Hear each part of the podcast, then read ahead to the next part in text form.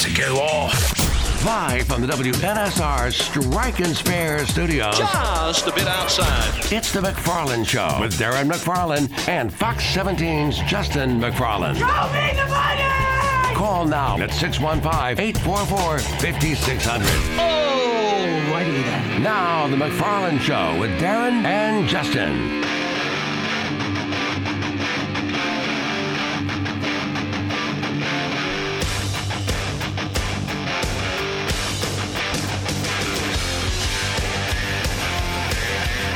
It is time for the McFarland Show. I got you loud and Okay. clear now. I wasn't sure. There was a false start I there. was like, It's am I okay. just hearing myself no? like through the headphones, like outside the headphones. So headphones? false start. False start. Okay. Five yard penalty. Replay. First down. I was very confused. It was like everybody was pointing, like the offense was pointing at the defense, Yeah. the defense was pointing at the Yeah. offense. Everybody standing around looking at and each other. everybody's like, who are they going to call it on? Hey, it was you. It was you. It was his you. It was you. It was you. You moved. You. No, you moved. Got a great show for you the next two hours. Don't let that false start scare you. Oh no. We're going to be good today. full control. Today is at five yard. We're not scared of five yard penalties. Oh no. At all. No, we have a high powered offense. Seen here. our offense? Yeah, man. Come on. Scaring, Scaring me. We're going to talk to Steve Layman, News Channel 5, coming up at 220. We'll get his thoughts on the hiring of Ran Carthon. Also, have they hired Chris Harris? I mean, we said this yesterday, but I still haven't seen anything official. Like, people are speculating, like, yeah, they've hired him, but I, the Titans haven't said they've hired him. No. Okay, so we'll talk to Steve about that. Who's going to be their next OC? There's like, how many teams are there in the league? 32? There's like 31 OC jobs Yeah. open right now, I Yeah. think, in the league. Although, no, that's not true. 30. Because Bill O'Brien, imagine right. that. Oh, wait a minute. You've been listening to the show, so you know this. Bill O'Brien has left Alabama. What? Mm. Who saw that coming? Oh, wait a minute. Everybody. We did. Well, I don't know about everybody, but we did. Quite a few people. We've been talking about it. We've been talking about it. Bill O'Brien's going back to the Patriots. Honk if you've heard a second stint with the Patriots before. As the Alabama to New England Eh, exchange eh. program continues. Eh, eh. Belichick and Saban are very close. As I laid out last week on the show, don't be surprised if Nick Saban, little Nicky, called up Bill and said, Hey, buddy, Yeah. would you mind taking Bill back? I don't think they have to call each other even at this point. Do you think they text? I don't think they. I think they have flip phones. Maybe so. I don't think they have an iPhone. But I think I think they just basically know who said what based on who calls them. So if Bill O'Brien calls Bill Belichick, he'll he'll just know. Oh, Nick told you to call. Huh? Okay. Uh, so here's what we can do. But I mean, I, I don't even think that they need to even have a conversation. I think the conversations they have maybe in the summer before the season starts and just laying everything out. Yeah, he's gonna probably go here. He'll this will probably be his last year. Probably get another job. I'll tell you what, when he's done, would you mind sending him my way? Sure, sure, sure. That's fine. You're talking about they had this conversation this time last year. Last year, Okay. last year, they've got this all. They're probably having a conversation now about next year. They know all their Could be. assistants, and they know who's gonna do what. Yeah. Could be. Could be. So, currently, Little Nicky and Alabama, roll tide roll. They have zero coordinators currently on staff. That's currently right now. Yeah, but you know, But we all know that's not yeah. So no, no reason to panic. yeah, This is all playing out the way Little Nicky wants it to play out. He knows exactly who's going to be his coordinators. they have big time. he had to make these moves first. Oh yeah, Well, I mean, they made the moves, wink, wink. But Sure. then now that they're officially open, wink, wink, yeah, he now can start talking to people, wink, wink. yeah. Oh, wait a minute. Those people are already in line. At least Bill Keene told us, and we'll, we'll have him on Yeah. this week again. Uh, get your popcorn ready. That um, he believes Jeremy Pruitt is going to be the next defensive coordinator. He has been very, very uh, stubborn on that. Yeah. And so I, I guess I wouldn't be surprised, or we'll trust in Bill we trust. Some of the offensive coordinator rumors that are out there, names you've heard of, names you could uh, relate to. Greg Roman, one of the Sure. OCs, just out in the NFL. Also, former Patriot. Yep. Dan Mullen, Huh. Hmm. Now that is interesting. I don't know about that. Joe Brady, Okay, okay, I can see that. Maybe. Well, here's the problem with Joe Brady. Joe Brady don't like to run the football like Coach Saban's going to want him to run the football. So I I I don't know. Maybe. They, they ran it with Leonard Fournette. Uh, yeah. Yeah. no, they, Or Clyde Edwards Helaire. they they did they did run the football, but I don't know if it if it's if it was a way of life the way they're going to want him to run the football. Or at least that's that's Nick Saban's tendency though, is to run the football first. That's what he would like to be. Now you get a Bryce Young, and then obviously you're different, but there's no more Bryce Young. So you know we'll we'll see what happens from here. But I, I don't I don't know about Joe Brady. I don't know about that. But there are others. And then uh, your favorite, Cliff Kingsbury, Nah. No, for what? No. OC. No. offensive coordinator. Yeah, it's Run the offense. No. They don't have to worry about the defense. I don't. I, Doesn't have to worry about being a head coach. I, I don't see that. I don't Doesn't see have Cliff, to- I don't see Cliff Kingsbury and Nick Saban doing well together. Well, I've seen pictures of his girlfriend slash I don't know if it's his fiance I don't know. or she- girlfriend on Twitter. I don't know if she's going to want to live in Tuscaloosa. She doesn't seem like the type. She seems very beachy, Yeah. Bikinis and sand and water. Yeah. And I don't know if Do they have that in Tuscaloosa? No, they don't. They I don't? Mean, you can go down to you can go down to Orange Beach, but you know You could go to Orange Beach. that's a few that's a few hours from That there. is a, well. That's actually about four hours. Yeah. down but, the road. But if you're if you're powerful enough, you're at Alabama, you can get a helicopter and you can get down there a little faster than that. True. If you really, really want to. I'm sure. Yeah, I'm sure they could arrange that. Yes.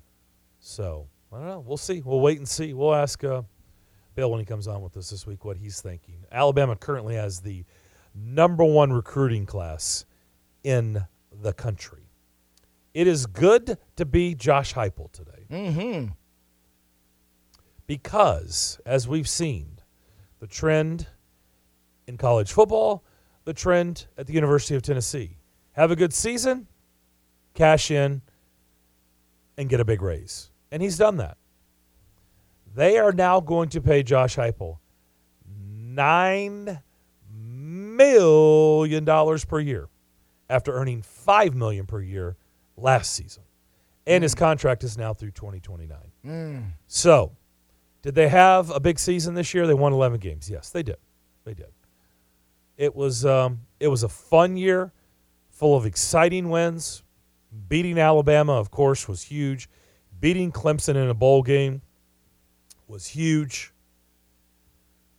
But the question is, this was just year 2. Can he follow it up? Can he maintain? Can he keep it at this level? And if you're at 11 wins and you want to get better, well, doesn't leave you much wiggle room, does it? No. Not at all. No, it doesn't. Your your your loss was Georgia and South Carolina. Yep. Is it? That It's not much wiggle room and you know, one of those teams won the national championship for the second year in a row. in convincing fashion, Yes. So in the tune of 100 to 7 or something like that. I think they just scored again. Yeah, they I I think they they shut the scoreboard off after a while. They're like, "You know what? We're not You've seen that right in U Sports like Yeah. we're not keeping score anymore." The mercy rule. You know, we just What- turn it off. We, we were in a tournament once. What's the score, Dad? Don't worry about it, son. Just keep playing. we were down in Lewisburg, and they were doing their bracket on like on this bulletin, this like board they had set up like kind of in the middle of the complex, you know, all by hand, right? Like old school. I can appreciate that. Sure. Kind of like we did fantasy drafts and Sure. everything, right? Draw the brackets out by hand and fill it in and the scores and we had one of those games where you know we played really well. Our kids just it was their day. Okay. That or it was their game Sure. and we we won a whole lot to zero. Yeah. and I mean a whole lot. Convincingly. Yes, um, they didn't put the score up. They just Yeah. they just moved us. W They- L. Yeah. yeah, they- no, they just literally put us. Just move moved you on. over, yeah. They, They all moved the other games had scores. Yeah. they didn't even put ours up there. And I was Well, like, what happened with here? Oh, they, they Yeah. won. how bad was it? Oh, they just they won. They listen. They matter. They've won. advanced. They won. So They advanced. They they won. we no need to put that up No there. need they to won. talk about it. They they won. Fair and square. Was it close? It doesn't matter. They. They won. They won. Doesn't matter if you win by 100 or win by one. It's still a win. So what do you think of Josh Heupel? Now look, Lane Kiffin just got a raise to nine million. Uh, Some could say, well, look, this is the cost of doing business in, in big boy football today. What do I think about this? I think two things. Uh, I've seen this movie before, Yep. and How's this movie end? typically with the head coach uh, being fired after a four and eight season. Um, because what what here, here's the danger. Here's the danger. You're giving them this extension. With nine million dollars comes nine million dollars worth of expectations. And at some point, what if? What if? And I don't wish this on Tennessee ball fans at all. I really don't. But what if the SEC or college football or whatever figures out Josh Heupel and they figure this out and they go, you know what? We sat in a room for about a month watching all your tape and we think we figured you out. And we're to run you out and we're to run out here and we're just to do this. And you guys are not to win any more ball games. Or you're not, you guys are just not to win as easily as you've been winning here. We're, you know, you guys are not foolproof. We figured this out. All of a sudden, Tennessee is 500. Are you to pay a football coach nine million dollars a year to go six and six? No, no, you're not to do that. You're not going to do that at Tennessee. So it comes with nine million dollar expectations. Is the issue now? Here's the problem: if you don't pay him, if you don't pay him, you run the risk of what happened with Lane Kiffin, and that is he leaves and he leaves because the buyout is not significant. I forget the number for Lane Kiffin, but the Lane Kiffin number for him to leave and go to USC was not very high. Um, and that's not the reason he left because if USC wanted him bad enough, there wouldn't have been a number high enough to keep him from going.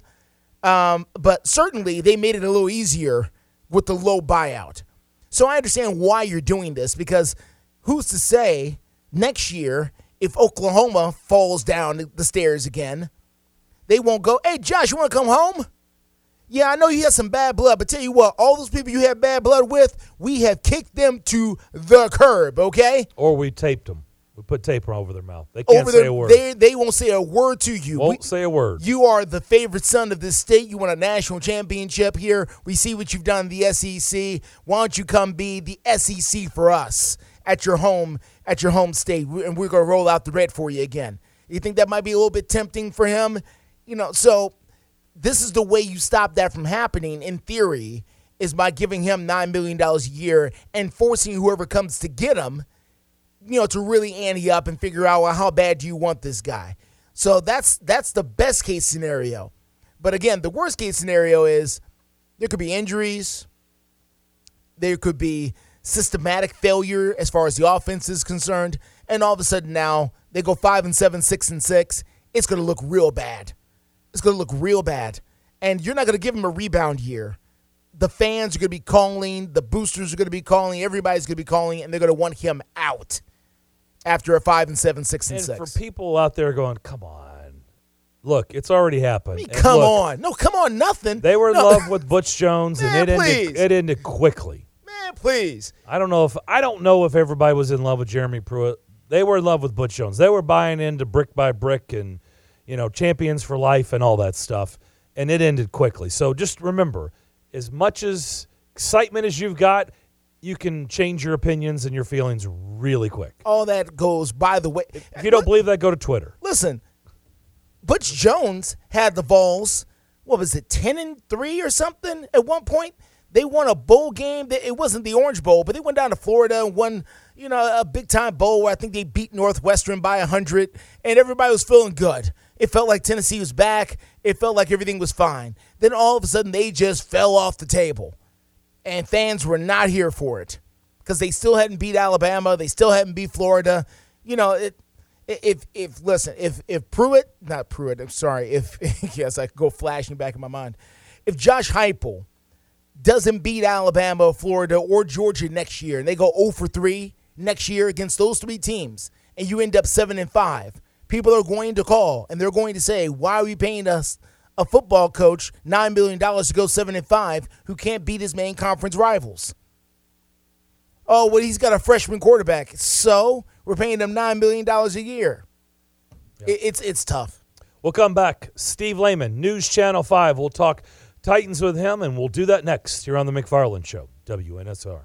Are you tired of your current vehicle? Maybe looking for a new or pre owned vehicle? Hey guys, it's Zach. Hayes Nissan of Rivergate is the best choice for your vehicle needs. Located at 1550 Gallatin Pike North in Madison, Hayes Nissan of Rivergate has been serving the Middle Tennessee community for over three decades. That gives you confidence that Hayes Nissan of Rivergate can find the perfect vehicle for your lifestyle and your budget. Their friendly and knowledgeable staff will make sure you are taken care of. I should know because I've seen it firsthand. Every vehicle I've purchased has been from Hayes Nissan of Rivergate, and I love the entire process. Now, I don't want you to forget about their award winning parts and service department. It has everything you need to get you back on the road. Go visit them on the web at nissanofrivergate.com. They're open there 24 7, 365 days a year. Or give them a call at 615 865 7220. Again, that number is 615 865 7220. That's Hayes Nissan of Rivergate, where your dollar always goes farther.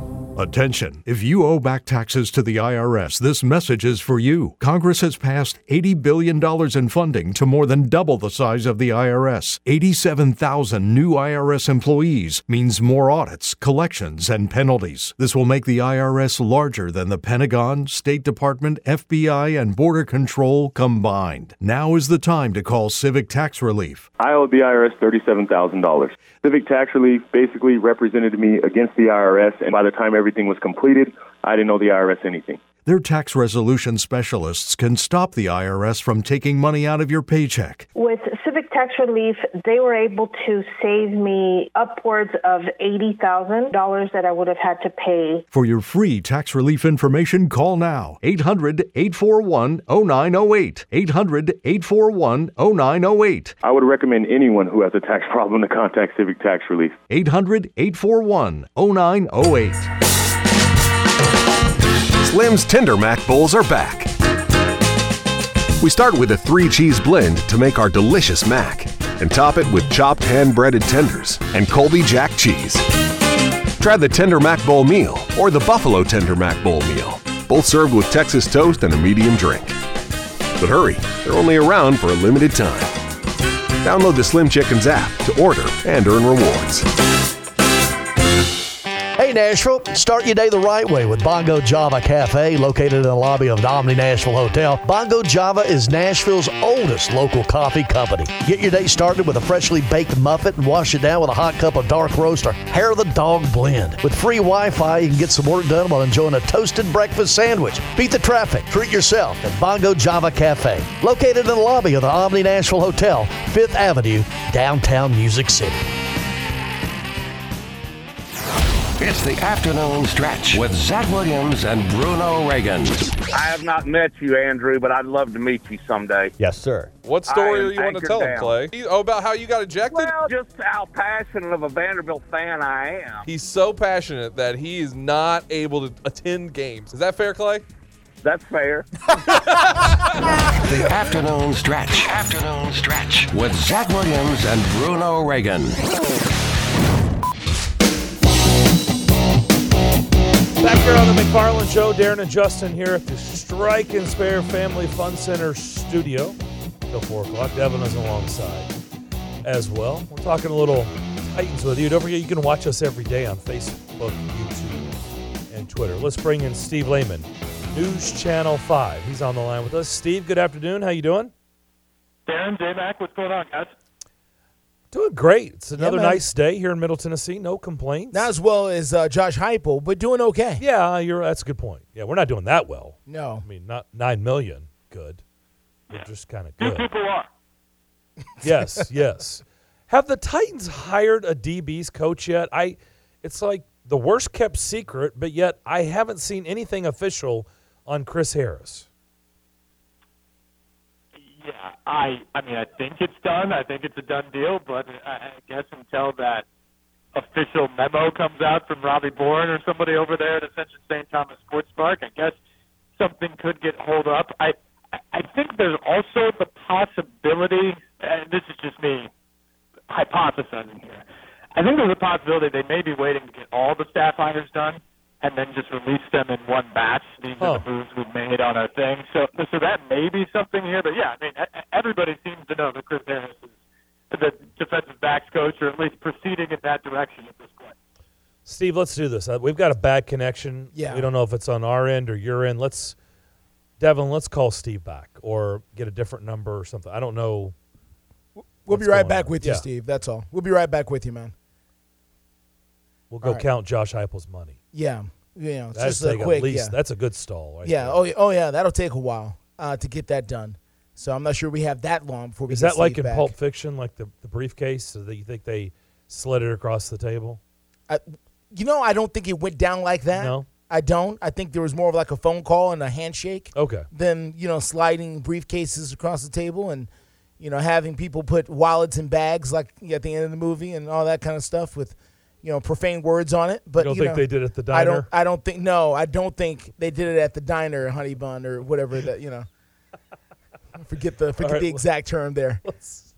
So Honey Bun, Honey think Bunny. He did call her. Yeah, he did call her Honey Bunny. I think it was Honey Bunny at the end of that movie. Let's see if we've got a better connection. What a what a horrible stall by, by us. that was one of the worst stalls ever. You opened the door of Pulp I Fiction. did. That, that was Steve, are you there? Can you hear me now? Much Oh, better. much Loud better. and clear, sir. Okay, good. Uh, well, I'm, uh, you know, these downtown buildings, they're pretty fortified. So I, I moved closer to a wall and a window, so maybe that helps. Okay. You're coming in loud and clear. Don't you talk about the former home of Hee Haw that way, Steve. Okay, so Ran Carthon was sworn in on Friday. What did you think of his presser? I thought he won it. I, I don't know if that means anything when you actually get to next September and have to win games on the field, but I thought it was really interesting to see a guy come in. I, I thought he, I thought he had a cool personality. I, it was meaningful to see somebody who literally had their dream come true in that moment in that room, and so many of his family members to be around. I thought that was awesome. And the other thing that was just really impressive to me is I don't know how long his Q and A went, but I, I think it was 15 minutes or more, and he got asked just about every meaningful question about the Titans organization, including some that, frankly, I, I can't imagine the person asking the question expected that they were going to get a legitimate answer on the first day on the job from the man. But he took them all, and I think he handled them very appropriately. And so that demonstrated to me that he's a bright guy that has at least a solid understanding of the situation he's walking into. Now, does he know what direction he's going with Ryan Tannehill yet, or other very specific divisions to the roster or decisions to the roster, I should say? I, I don't know. I, I assume he's got to work through some of that, but he at least understands the situation he's walking into. I read this on Friday's show. Um, I had reached out to someone inside the 49ers organization. So, someone in the building, someone that's been around Ran for many years. And I just said, you know, what do you think? Give, give me a little insights if you can. And this person responded and said, Ran will be fantastic for the Titans in Nashville. Everyone in our building loves Ran. We're excited for his opportunity, but sad that he's leaving us. He's easy to talk to and really connects with everyone. He has a great sense of humor. I'm sure you guys will enjoy working with him. I'll be watching the presser uh, tomorrow. And so I, you know, I kind of felt like that response is, you know, without being around him yet, you know, without we've asked for him to come on the show. Hopefully that's going to happen this week. Uh, they, you know, they've said they they believe it's going to happen sometime soon, and we'll get that same feel. But that, that's what it feels like today, right? It it feels like that response. Everything feels good today. Yeah, but that's also true with any hire, I think. I mean, I agree with you. I think everything that that person messaged you came out in the press conference. But again, day one, and let's be honest, if you don't win the press conference, it's a bad hire. Yeah. If you can't stand up there and say the right things and make a good impression in the opening hour, it's going to spell problems, I think, for the days to follow. And so Ran Carthon hit it out of the park on Friday. Now, the question is, how does he get down to work? And what is the direction he envisions with this team? And he sort of hinted to me that he doesn't view this as a complete rebuild. So I don't think you're going to see everything torn down from where they are. I don't think the direction that he wants to go, or frankly, that Amy Adams Strunk will tolerate, is stripping it down and heading towards the first pick in the draft to try and rebuild with that.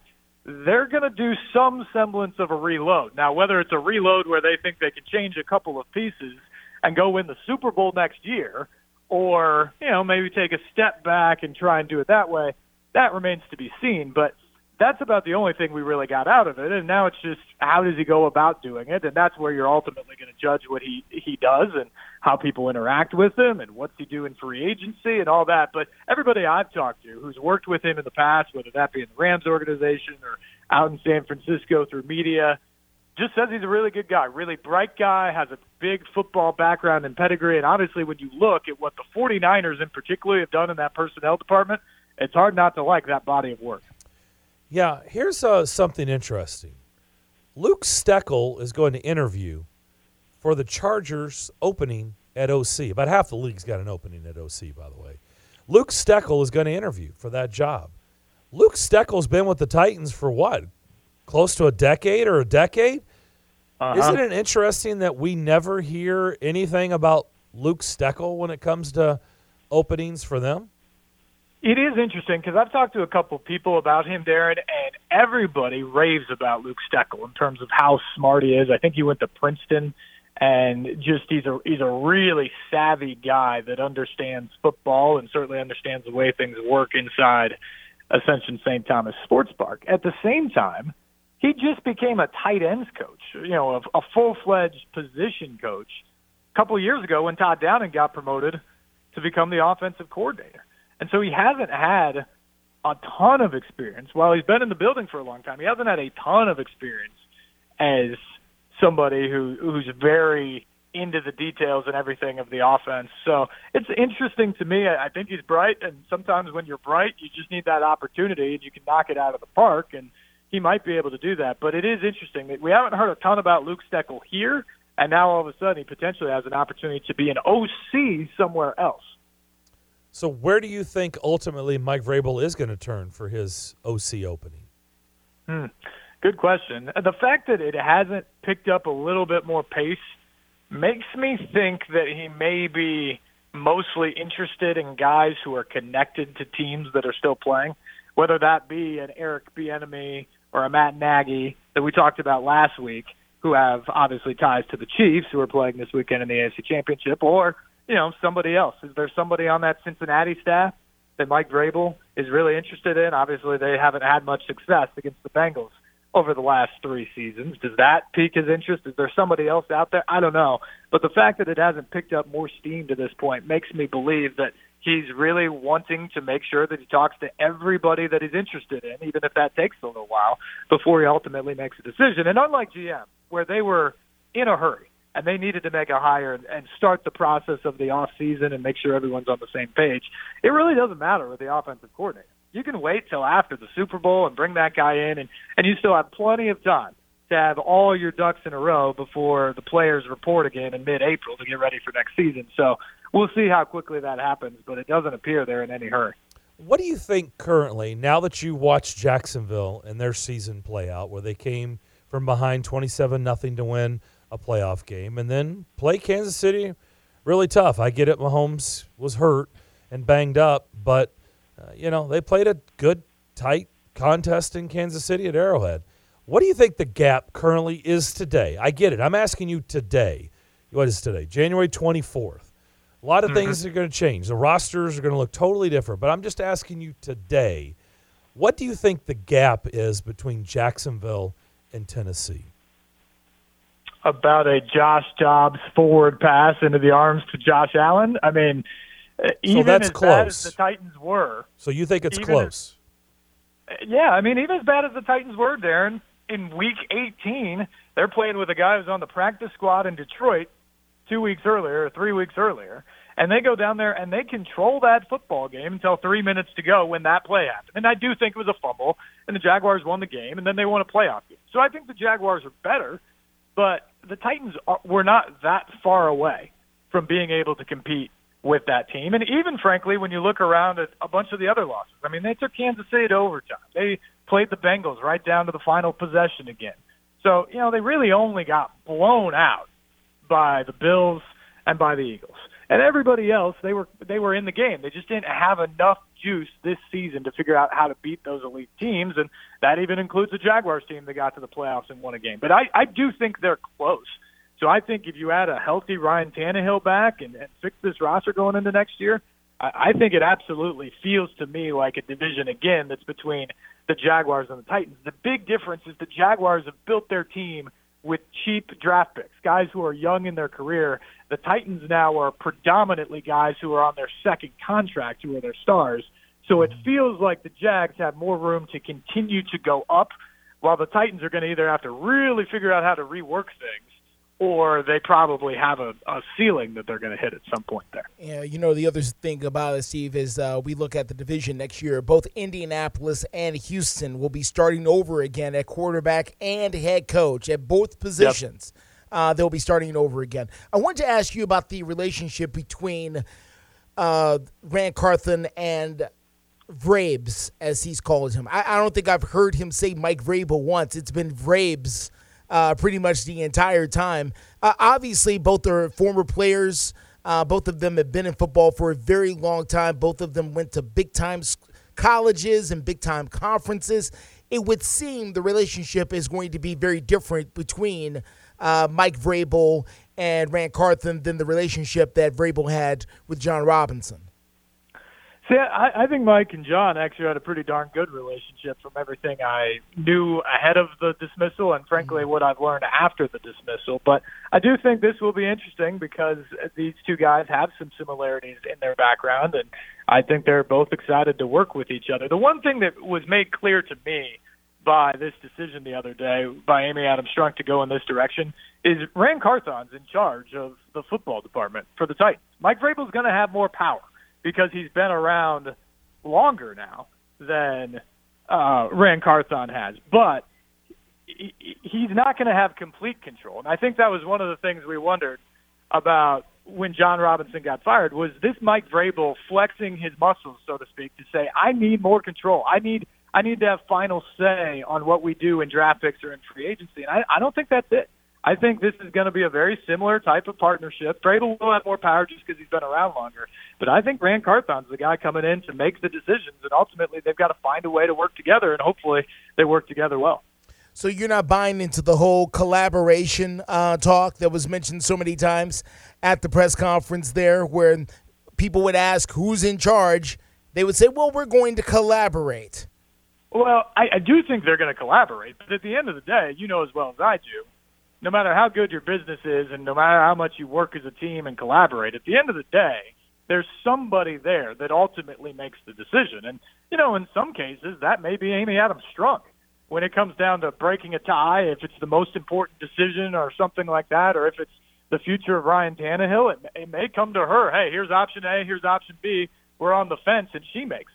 But I think by and large, when you're talking about the run of the mill day to day decisions, when you're talking about a guy you're bringing in on the practice squad or a back end of the roster type of guy or who you're going to draft in the fourth and fifth and sixth rounds, that that is going to be a collaborative effort, as he talked about, between himself, Vrabel and the coaching staff and all the scouts. But at the end of the day, when the cards got to go in or the phone call has to be made, one person's making that call and that person's going to be Ran Carthon. And, and so I do think he has the ultimate checkmate, if you will, in the situation. But I do think the goal here is to find a group that reaches a consensus perhaps more than they had in the past. Who do you think, and I know that it's, this, this is really early, but uh, maybe this is the better question. How many former 49ers are going to be here next year, do you think? Uh, I'm putting the over under at five. How, how many former 49ers will be on the Titans roster next year? I mean that's that's a great question, and I have no idea. I, I would put it in the same number.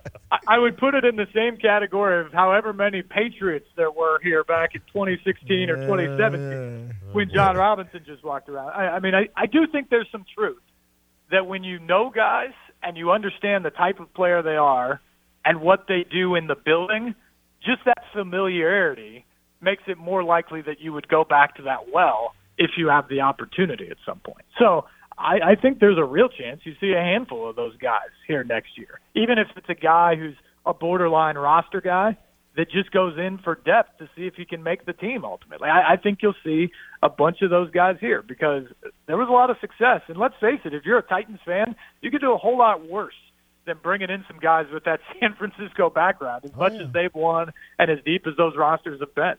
I wanted to ask you real quick, switching away from the Titans, your thoughts about uh, Kevin Mawae taking over the job over at Lipscomb uh, Academy. Obviously, they go from a Super Bowl champion to a Hall of Fame, uh, you know, offensive lineman. Um, you know, it, that's, that's some serious firepower for a for a high school, and uh, some of the things they've been able to do over there seem very, very impressive uh, for for an academy.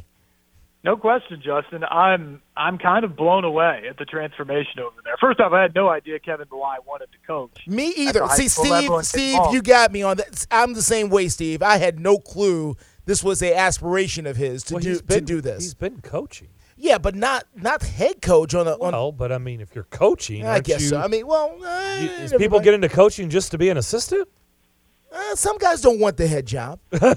Well, some guys Well, don't get it. Yeah, would think that's they, true. Well, also, also too, if you're Kevin Mawae, I mean, would you, would you aspire maybe more so to be an offensive line coach in the NFL, or or maybe an offensive coordinator, or work your way up to that, or is your is your passion to be a high school head coach? Is that something you want to do? And that was interesting. I mean, that's the thing that Dilfer.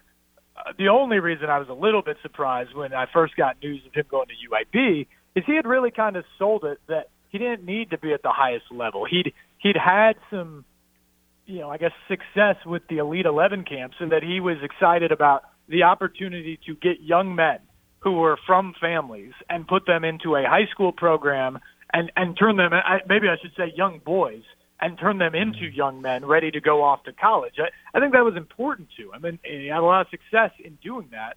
So you never know somebody's motivation, but I just hadn't heard that about Kevin Bly, and I think just more so, it wasn't that long ago that Lipscomb was nowhere when it came to high school football around here. I mean, in the private school ranks, I- they were getting slaughtered by the good schools. They just weren't competing. And to think in the last five or six years, they've completely flipped that to going from a Super Bowl winning coach to now a Hall of Fame coach and all of the facilities. I mean, that place looks like a Division One facility, a small Division One facility. It may be nicer than a lot of small Division One facilities, and obviously they're getting kids from all over to come in who have bright futures in front of them. And they've put the resources in. It's hard to say it hasn't had a good benefit for the rest of the school as well, but I think that program is going to be set up to be good for some time. yeah, it is amazing. All right, real quick on the way out, who's going to be playing for the Super Bowl? Who takes care of business on Sunday? You know what? I said Bengals 49ers going into the playoffs. I like the direction hmm. both of them are going, but I, I'm having a, a few second thoughts with the Eagles now because I, I was worried about the injuries at the regular season. They looked like the number one seed the other day. I'm going to stick with my original prediction, but I won't be shocked if Philly wins it all. Yeah, they certainly look good. That's for sure. And it looks like I guess Jalen Hurts is past the shoulder injury, so be a fun Sunday. It'll be a fun Sunday for sure. Hey, appreciate it. Uh, the visit as always. Have a great week, and we'll talk soon. Hey, thanks for dealing with my phone issue. We'll talk to you again. It's All not a problem, good. Steve. Steve Layman, News Channel Five. It was really more about us, like our little, you know, two minute, two minute uh, stall was Yeah. not the best. No, no, it But we wasn't a good effort on our There's part. no book. Like they don't give you a manual on Yeah. what to do on the stall No, situation. no, but we, but we live, could do it's better. called live radio. We can do better. You're than right. That, we though. could. We could do better. Yeah. We'll come back. We'll do better on the other side of the McFarland Show, WNSR. Prescription products require an online consultation with a healthcare provider who will determine if a prescription is appropriate. Restrictions apply. See website for full details and important safety information. Subscription required. Hey guys, did you know there's a generic form of Viagra that works just the same but is 90% cheaper? And you can get it online? Just go to 4hims.com slash joy. At Hims, you'll get a free medical consultation, discreet shipping if prescribed, a 100% online process, and trusted generic alternatives to the biggest brands at 90% off. That's right, get generic for Viagra, the same active ingredient as brand name Viagra, but 90% cheaper. It's the same medication you get from your doctor, but with zero copay, no expensive appointments, and no awkward face to face conversations. To start your free online visit, you need to go to this exclusive address, forhims.com slash joy. That's forhims.com slash joy for your free online visit. F-O-R-H-I-M-S dot com slash J-O-Y. They say they'll get your biggest tax refund. Jackson Hewitt says your biggest tax refund guaranteed and a chance to double your tax refund. Thousands in weekly prizes during the Double Your Refund sweepstakes. Your biggest refund times two, twice the money, so forget about them. File your taxes on the double at Jackson Hewitt today. No purchase necessary to enter or win. Open to U.S. residents 18 or older who file a 2022 federal tax return. Promotion ends 4 223. Visit jacksonhewitt.com for rules. Hi, this is Joe Cordell with the law firm Cordell and Cordell. When the prospect of divorce becomes a reality, you need a partner that you can count on. If you're a man in this situation, consider contacting Cordell and Cordell. We've helped men navigate complex legal matters for 30 years. Contact Cordell and Cordell to schedule an appointment with one of our firm's Nashville area attorneys, a partner men can count on. 810 Crescent Center Drive, Suite 160, Franklin, Tennessee 37067. Online at cordellcordell.com. As a professional realtor in Nashville for more than 40 years, Richard Courtney is one of the city's top ranked real estate brokers. He's also the author of two books and the real estate columnist for the Nashville Ledger. What does all of this mean to you as a home buyer or seller? Expert knowledge, guidance, and trust. Give Richard Courtney a call today at 615 300 8189. That's 615 300 8189 or online at richardcourtney.com. Five-state forecast. Your exclusive National Sports Radio, WNSR Sky Scan forecast. A wind advisory goes into effect at 9 p.m. Today's going to be mostly sunny with a high of 52. Becoming cloudy and breezy with showers developing tonight, the low 38, with winds gusting to 30 miles per hour. Utilizing the resources of the Weatherbug Network on National Sports Radio, I'm WNSR's meteorologist, Jim Rinaldi. Sports Radio WNSR.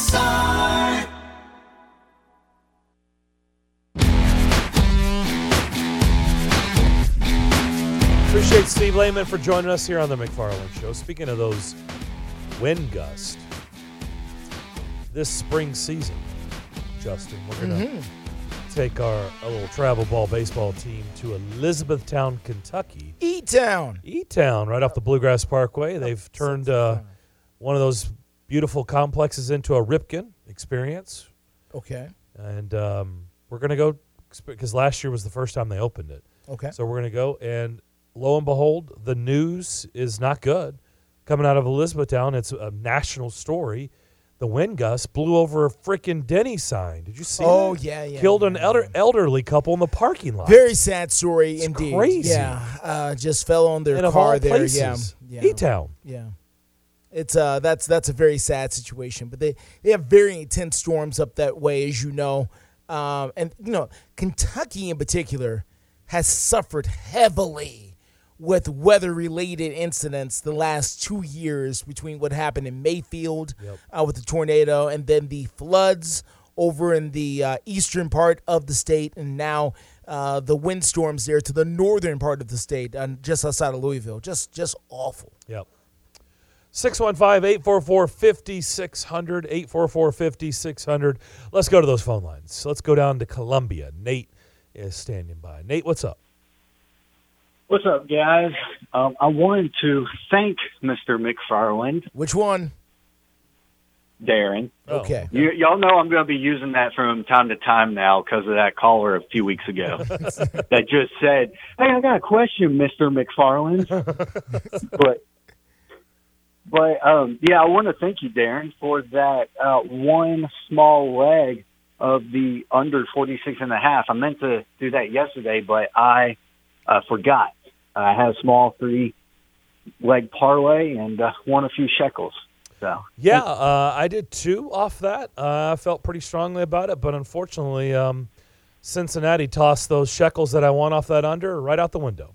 So I, I just did not believe. I had Buffalo in a parlay money line. All they had to do was win, forget the spread.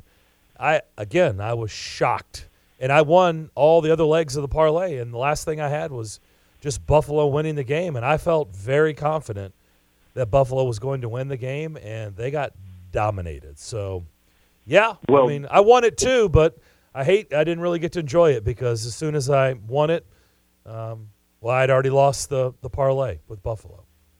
Well, it's kind of funny because I actually had like a, I think it was a four or five with the Buffalo game and the um, Dallas game together, and with the with Buffalo just scrapping the bed, I was like, well, I get ten free dollars, ten dollars in free bets. So let's see what McCaffrey can do touchdown wise and uh, under forty six and a half. And oh my God, guys, I was sweating the um, over 200 yards passing for um, shoot, what's the quarterback's name for San Fran? Brock Um, Purdy. Brock Purdy. Yeah, Purdy. Yeah, Purdy. I was. They were at 199 with I think it was like two minutes left, and they were getting the ball back, and I was like, "Oh, here we go. They're just going to run the ball." But thankfully, they passed it. Yep. Um. So that's the first. Yeah, and then y'all want to hear a quick funny uh, Pred story? Sure. So over the weekend, I meant to mention this yesterday to y'all. Over the weekend, I went to Gatlinburg, and one of my best friends who moved up to North Carolina uh, surprised me for my 30th birthday up there. So that was cool. Um, he gave me a present, a Preds puck, and it was signed. Okay. And he told me that when he went to the game in Raleigh, uh, the Preds Canes game, he got a player to sign it. So y'all know, as Darren knows, naturally the crazy fans start looking at the puck, trying to figure out who it is, and then if we can't figure it out, we go online and see if we can't find similar signatures. Well, the first clue was that there was no number on the puck. Uh, and so after about two or three minutes of searching, uh, his girlfriend was like, Nate, Nate. And I look at her, and Tony says, my buddy, he said, I signed it. And it was so funny because, um, you know, I just wouldn't, I wasn't expecting it. And I thanked him because I now have a game to play with my friends because I, unfortunately, I know they're not listening to the show because, you know, my friends and family, they're not as big sports fans as I am. But now I have a, a funny thing to play with them to put the puck on a mantle with other signed pucks and see if they notice that it's a fake one. The only disappointment in this story is that your friend told you. Like it would be better for the gag if he just kind of let you go on the scavenger hunt trying to figure out who the hell signed this puck, right? And then eventually down the road, let the cat out of the bag after you've done extensive work and you think it's this player, but you're not sure. You've asked around, you even think it could be this other player, but you're not sure. And then eventually he's like, Hey Nate, man, hey buddy, I love you, man. That was that was a fake. I, I signed it. That would be Well, what- that would be fun. Well, apparently he's not a great liar because I I told him in the moment I was like, dude, why didn't you let it go longer? Yeah. And he's like, I I couldn't take it anymore, man. Yeah. I It probably doesn't do well around Christmas time. Oh, I can't wait till I guess Christmas. I, not. I got to tell you what I got. Come on, open it. Open it. Go ahead and open it. Open it. Take a look. Take a look. Take a look. It's okay. And and one one more quick thing. He also gave me nine beers, and he wrapped them each in uh, Christmas paper wrapping. And so I was gonna open them to see what they are, but he's like, "Why don't you save them, put them in the fridge, and when you want to drink it, open it then, so it's a surprise." There you go. So I thought y'all might might Wow. think that's a good idea for the future too. Your friend's full. All he- he's got all kinds of stuff up his sleeve. Yes, he does. Man, I know. Has a lot of time in North Carolina, doesn't he? It sounds like it. I, I, he says he's Gift real wrap- busy at work, gift but I don't know that I believe big him. Bottles of beer. I don't. I'm sorry. is it bottles or cans, Nate? Which, what is it? Bottles or cans? They were cans. The and it was cans of beer. Okay. Yeah. It was funny. I didn't want to uh, put them sitting up upside down because I wouldn't know really what would happen. Yeah, probably nothing. But I'm just crazy like that, so I had to feel around to make sure I found the top of the can before setting it down. Yeah, that's a good point. Nate, appreciate the phone call as always. Thank Y'all doing? We'll step away. Final time. Back to wrap up the first hour next. Dazzling diamonds, royal rubies, elegant emeralds, and stunning sapphires. Now's the time to discover an exquisite variety of radiant, prize winning jewels that are set to take your breath away. This gorgeous, one of a kind display won't be found at the finest jewelry stores, but rather at your nearest Tennessee lottery retailer with Jumbo Bucks Jewels Instant Games. Collect glistening top prizes of up to $300,000 and make every win sparkle. Only from the Tennessee Lottery. Game changing fun. Please play responsibly. What's your next dream? Paying off your credit card, remodeling your kitchen, exploring the rainforest of Costa Rica? Whatever your dreams, they take some planning. And State Farm agent Austin Hardy is right here in the Middle Tennessee community to lend a hand. As your local good neighbor, he can help you look at the things you want to save for and come up with a plan to make those saving goals happen. Because your money should work just as hard as you to achieve your dream. So whether it's being free of debt or free to roam the world, call State Farm agent Austin Hardy here in the Middle Tennessee community. Like a good neighbor, State Farm is there. Realtors abide by a code of ethics. This is Article 9 in action. Beth, a first time homebuyer, knew nothing about the home buying process, except that she wanted to buy a home. But her realtor had the expertise to make sure Beth understood every document, even giving her copies to review with her lawyer so Beth could close on her first home with confidence. Complicated things explained in simple terms. The difference between an agent and a realtor is real. Realtors are members of the National Association of Realtors. That's who we are. Bundling car and renter's insurance with Geico is so easy, your neighbors are probably already doing it. But who? Look for the signs. Chances are they live in a home and have a car. They use money and enjoy having more of it. They probably drink lots of lemonade. Mmm, lemonade.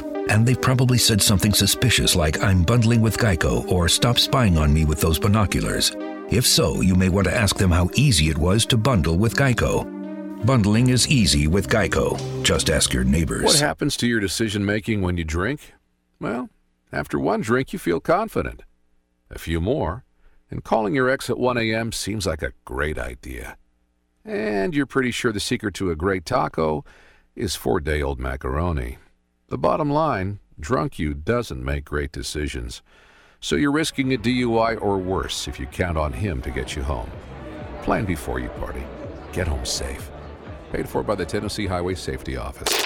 Nashville Sports Radio 560 on 95.9 FM has been your home for sports for 20 years. From typewriters to Twitter, fax machines to Facebook, we have you covered 24-7 and on the go. Finding us online is as easy as at Nash Sports Radio, Twitter at Nash Sports Radio, SoundCloud at Nash Sports Radio, Facebook at Nash Sports Radio, or search your app store for WNSR. 20 years of sports, anytime, anywhere. From Nashville Sports Radio 560 on 95.9 FM. Back here on the McFarland Show, Rick Insell, the fine head coach at MTSU. The Lady Raiders, I don't know if people realize this, they're ranked. They've got the fourth longest winning streak in the country. They're Mm. undefeated in conference play. Mm. He's going to join us at 320. We're going to talk about his team that is really good. Yeah. Really good. Trying to get some attention there. Oh yeah. So we're uh, we're going to talk to Rick Insell coming up at 320. Uh, G Pander 78 on Twitter tweets at us, Justin, a fake signed Preds puck versus a gift card or gift cards to a restaurant that has already gone out of business. What is the better prank, Mister Shakes? That's that's me. That's this McFarland, Darren. So you don't know because we haven't been doing the show. We've just been doing it for almost four months now. Yeah. That was one of my fun. Th- well, I, I, I'm acting like it's past tense, like I'll never do it again. That has been that has been something that I've been That known you have to done. do over the years. You I've- buy gift cards. No, I don't buy them. You well, know, being- obviously, yeah, you don't being need in the business, you know, one of the luxuries is free stuff. We all love in this business. Radio, television, we love free stuff. Sure. Right? We do. At least I do. Occasionally, sure. And gift cards has been, you know, They roll through at times. gift cards are great. Uh, sure, I welcome gift cards. And I've had my fair share of gift cards over the years. And sometimes if you don't take advantage of those gift cards and you let them lay around, next thing you know, you look up and that that business is no longer in business. Gone.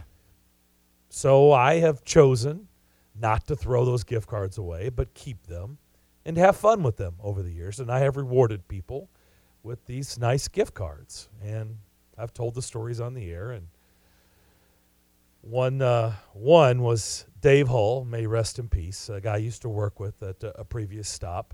A lot of people knew Dave Hull. He went by Hull, and he was a character, man. He, he was a, he was a cool cat, but he was a character and you know, he loved to bust your chops. You know, he loved to have fun. He loved to prank. He was a producer, and I gave him a gift card to a pizza joint that I used to endorse, Da Vinci's Pizza. I don't know if you I remember do. Da Vinci's. I do. I it do was a great pizza Yes. joint. Now, if you know that area where it was, it's all like it's all changed, right? It's all Yeah, they, it's a little It's all blown up, and you know, it's condos and hospitals and all kinds of stuff. Anyway, Mhm. they eventually went out of business. It was a great pizza joint, and I I went up to him one day, and he you know he had done a couple things to me, where he you know he busted my chops. And I was like, I'm gonna get I'm gonna get Hull. I'm gonna get him. So I came in one day and I said, man, I don't people don't appreciate you, and I just want to appreciate you. This is my little token of appreciation for all the hard work you do. Man, he beamed. Opened up it was a hundred dollar gift card to Da Vinci's Pizza. He was pumped. The next day was the Titans Jets game. Was it a Thursday night game? I don't- Monday night. Maybe it was. Monday night. Monday night, yeah. So I gave it to him on Friday. Monday afternoon, he tried to go there. He called me. We were doing the show down by Nissan Stadium. And man, did he let me have it. He was driving all around looking for Da Vinci's Pizza. So you're the to one have a free lunch. driving around handing out gift cards to Mrs. Winners. He's like, man, I couldn't find it, jerk. I was like, that doesn't exist anymore, buddy. It's gone. Still love you, though. Keep up the good work. Yes, especially for you. we'll keep up a lot of great work there. What is wrong with you? okay, that's Oh, all right. You know what? Man, that was, it was fun. Yeah, I'm not gonna take an envelope from you. Just We- know that. Hour number two of the McFarland Show is coming up next.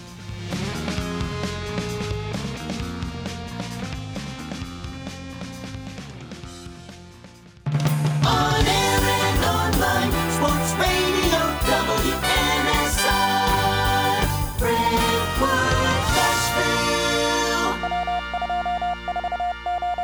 ABC News, I'm Morgan Norwood. New details in the active shooter investigation in Monterey Park, California. All 11 of the victims who were killed in Monterey Park have now been positively identified by the LA County coroner, and their families have been notified. The ages of the victims ranged from their 50s to their mid 70s. The search for a motive in the case continues today. Investigators say they don't yet have a good idea of what sparked the rampage. ABC's Alex Stowe. Police in Half Moon Bay, California say the deadly shooting there was a case of workplace violence. Seven people were killed. Classified documents have been found at the Indiana home of former Vice President Mike Pence and turned over to the FBI. An attorney for Pence conducted a search proactively following the discovery of classified documents at President Biden's home and former office. Google signaling it will fight a new civil antitrust lawsuit filed by the Justice Department in eight states. The suit alleges the tech giant dominates online advertising and limits competition. This is ABC News.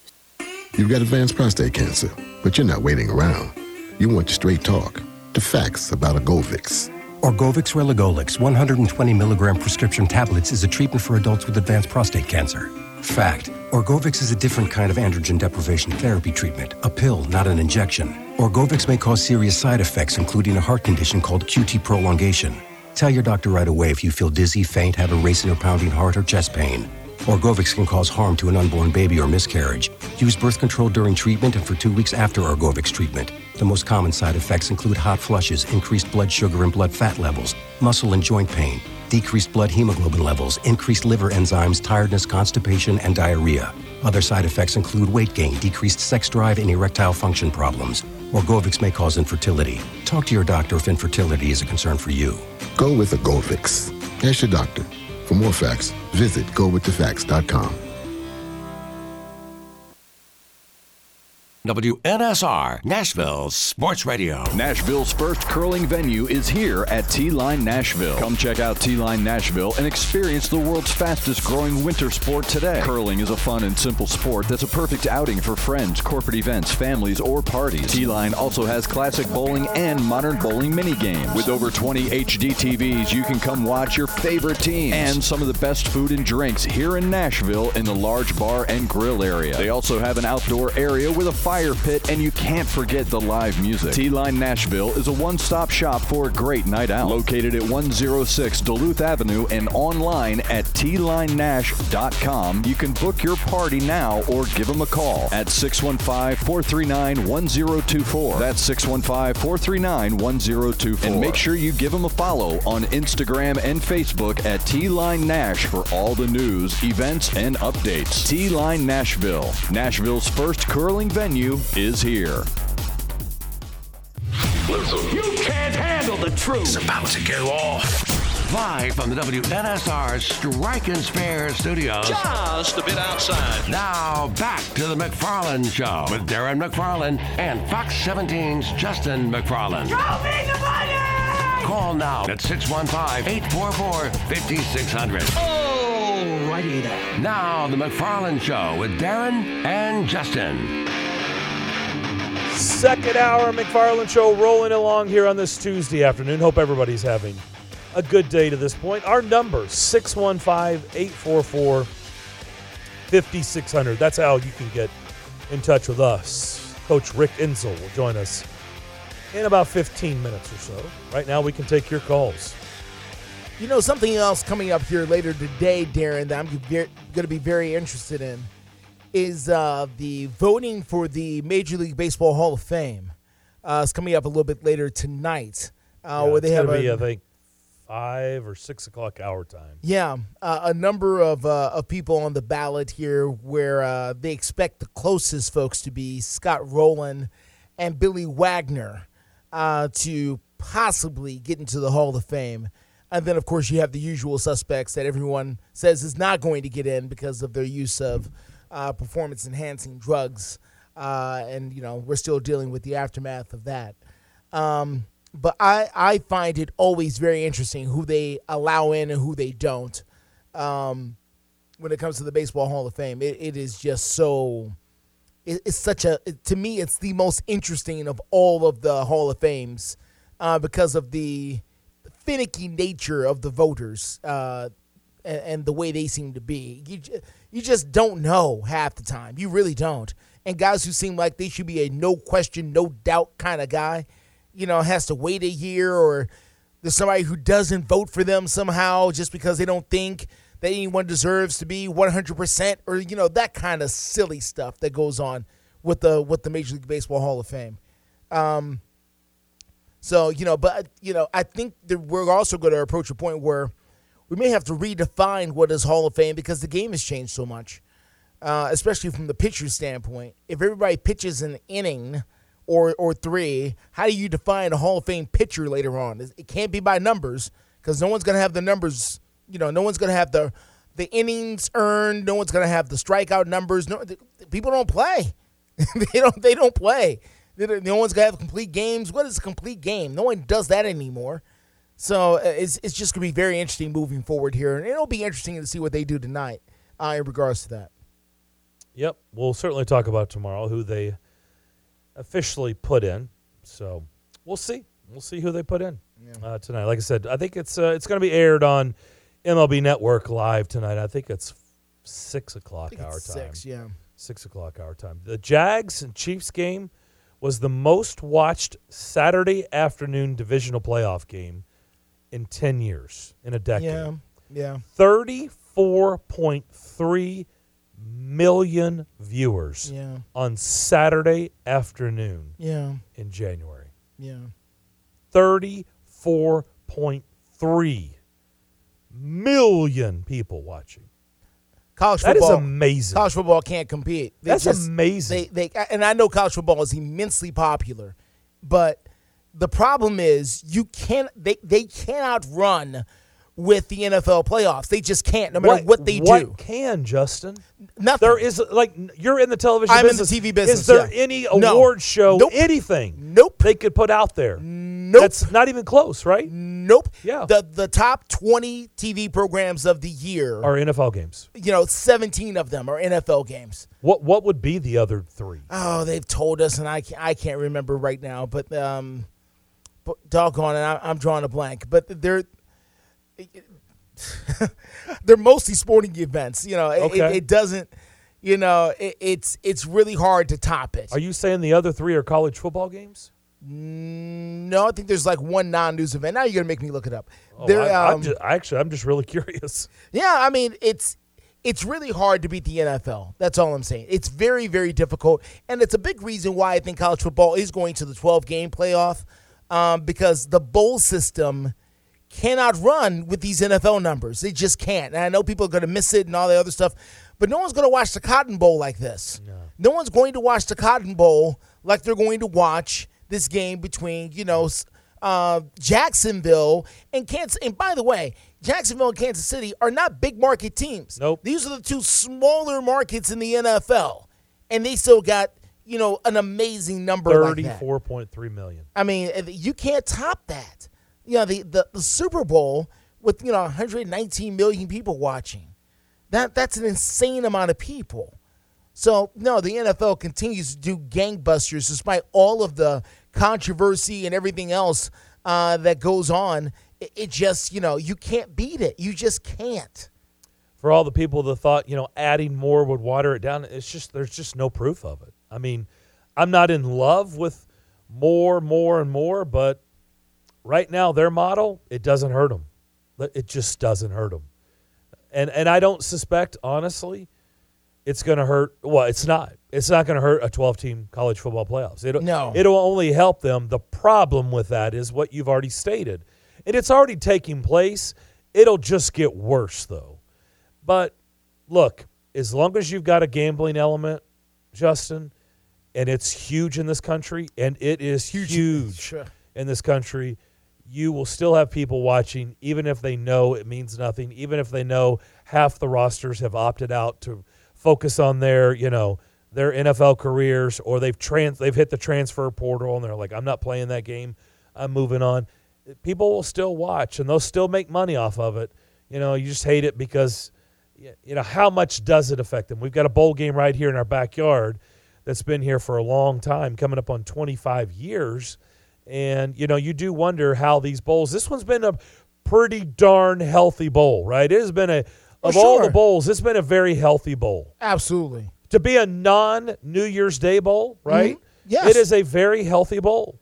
It- it Uh, really I mean, you get Tennessee, you get Kentucky, not you know not this year, but Kentucky in the past, Tennessee, Alabama, sellouts. I mean, you've had sellout Music City bowls. You know, was almost seventy thousand, and you know there's a lot of bowls that you know you you you turn them on and you see you know ten thousand people at them. You know, No, you absolutely do, and, and it's it's absolutely just massive uh, what the numbers are uh, each and every time uh, that that they come on and they they give you a big time prime time type of matchup. And and here's the other thing that I was going to get at as far as and, and you know it's a small conspiracy theory. Um, but you know it, it played out this way. That number doesn't happen, by the way, between the Chiefs and the Jaguars if the Titans are playing. They're watching the game because of the matchup between the quarterbacks. Patrick Mahomes against Trevor Lawrence. That's the matchup. That's the matchup. That's that's the marketing. That's everything pushes towards that. And the Titans do not have Mr. Marquis as their quarterback. And because of that, they're not going to get the calls that you've been talking about, Darren, as far as, you know, incompletions versus fumbles versus helmet to helmet contact. They're not going to get those calls. They don't have the quarterback to get them. And I know everybody wants it to be fair, and I want it to be fair too. But I mean, to me, it's relatively obvious that you know it, it's um, it's a situation where I don't I don't want to say the NFL doesn't want the Titans because I don't believe that, but it's a uh, a situation where I think quarterbacks of a certain caliber are preferred, shall we say? Uh, and it Oh, certainly helps to have doubt. them. There's no doubt about it. I mean, look, the marquee players will look. They sell, right? Uh, Sell tickets. They sell viewership. I mean, it's just. But it, that's the. I mean, the, the NFL is really the the one. I mean, they- they're they are definitely the sport where it doesn't really matter about your market size. It just doesn't. No. Like, market size doesn't really affect them. No, they transcend all of that. Yeah. I mean, if you have that player that player plays for Patrick Mahomes, as you mentioned, is a prime example. He plays in Kansas City. Now, would he be bigger if he played in New York City or LA? Yeah. Chicago? I suspect, yes, probably so. But look how big he is in Kansas City. And so, you know, a lot of other sports you can't do that. I think it's a pretty interesting case study right now when you see the Memphis Grizzlies, right? Because they're in little old Memphis, and right now they may be the best team in the NBA or pretty close to it. I know they just dropped their third one in a row, but don't forget they had the longest winning streak in the league coming into this three game losing streak at 11 games. Ja Morant didn't play last night, Steven Adams didn't play, um, but they've got a real bona fide superstar in Ja Morant They do. and surrounded by some really, really good players. But they also have that bona fide superstar in Ja Morant. And he is proving, even in Memphis, people will watch. They will. If you notice, people will pay attention to Grizzlies games around the country because of Ja Morant. Yep. He's the box office guy. He doesn't have to play for the Knicks No. or the Nets or the No. Lakers or the Clippers No, people will watch or that. Golden State. Yeah. Oh, it's fantastic. Um, and and you know, it's only going to as we continue to kind of get more and more fractured as a as a media, where everybody's not watching the same thing. There's only one thing that people will continue to watch that will not be on DVR, and that's sports.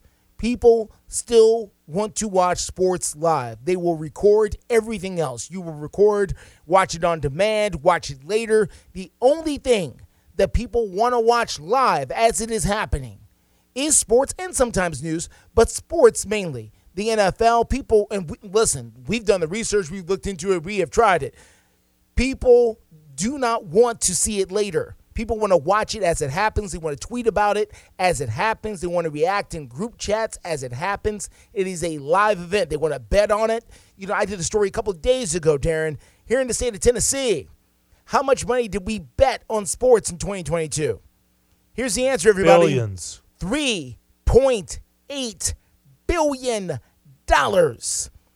in 2022. $3.8 billion at 2022. That's how much money. That's how much money we bet on sports. And that is up from 2.7 billion the year before that we bet on sports here in the state. That's that's not nationwide. That's just us here in Tennessee. This state. That's just us between Mississippi, uh, the Mississippi River, Between Memphis and and, Knoxville. and over here in you know the Appalachians. That, that's just us. Three point eight billion dollars last year. That's an insane amount of money. We broke it down, Darren. It's enough to give every single man, woman, and child in the state of Tennessee five hundred forty-two dollars. Hmm. That's how much they bet on sports. Speaking of betting, yesterday we told you the line was Kansas City favored by one and a half. We talked extensively yesterday about a high ankle sprain. I said yesterday it is serious, okay? I don't know how we got away, where we morphed into high ankle sprain, because when we were growing up, it was just an ankle sprain, right? You turned your ankle. But it's now morphed into high ankle sprain, and now people go, and you know what? It's real. It's a real injury because you were like, "Hey, he's gonna play," and I said, Well, he's gonna "Well, play. I he- stand by He that. may play, but how good is he gonna be? And is he gonna make it to the end? I, have doubts. Well, let me tell you, I'm not the only one that has doubts. Yesterday, the line was Kansas City by one and a half. Today, as we sit here right now, the Bengals are favored by two and a half. Do you know how much money it takes to move a line in 24 hours? That much? Quite a bit. A whole lot of money. Quite a bit. Going from Kansas City favored by one and a half to Cincinnati favored by two and a half in 24 hours. Yeah. You tell me, I'm the only person that questions a high ankle sprain?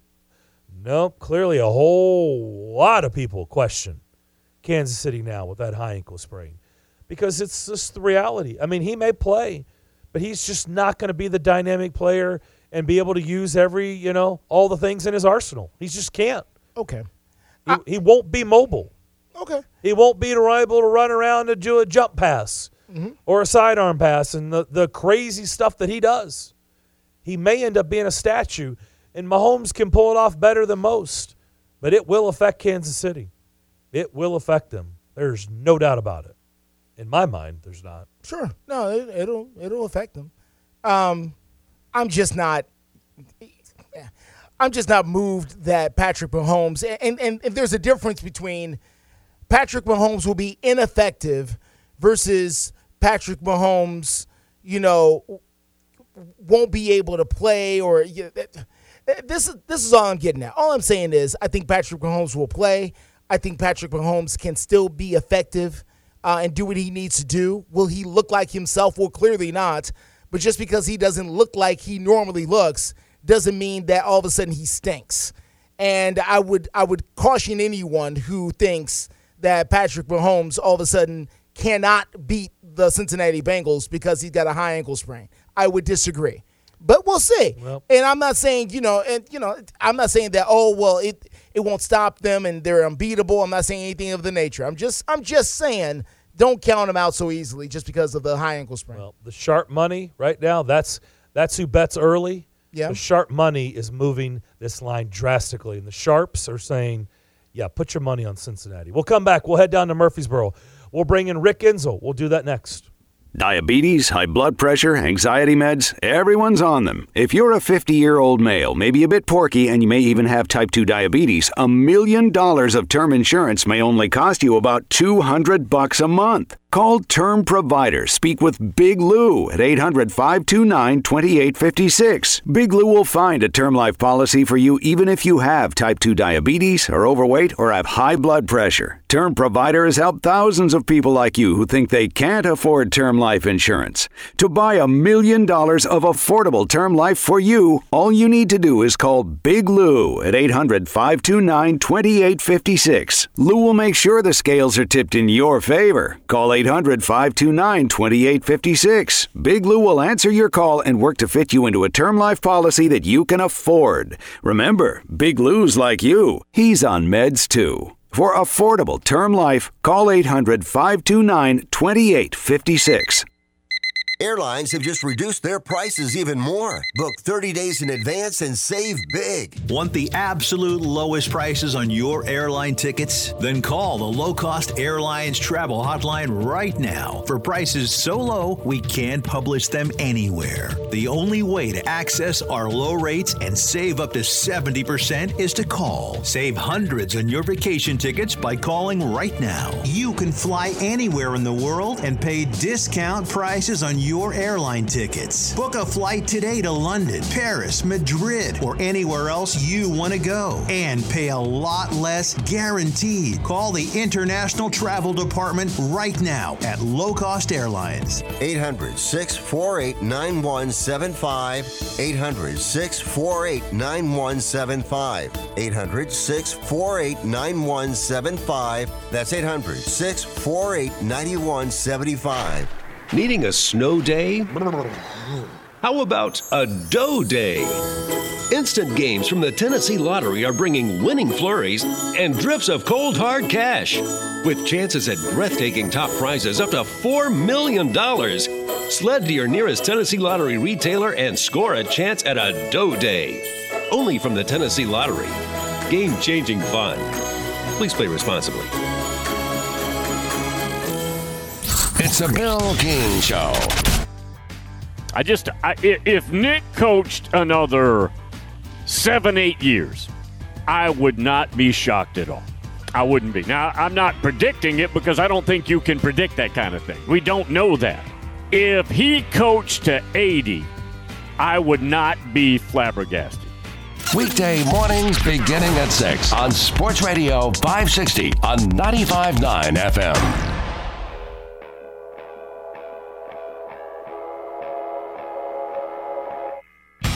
Back here on the McFarland Show, Darren and Justin here with you on this Tuesday afternoon. We're here live in the Strike and Spare Family Fun Center studio. Let's head down to the borough. Our next guest should be a really happy man. He is the head coach at MTSU. The Lady Raiders are rolling, and he is Rick Insell. They have the fourth longest winning streak in the country at 14 games. They're 9 and 0, in Conference USA play and 16 and 2 overall on the season. And he now joins us. Rick, how you doing? Doing great, Darren. You? Doing fantastic. I mean, not as well as you. You have to be enjoying this season, right? This has been a lot of fun, hasn't it?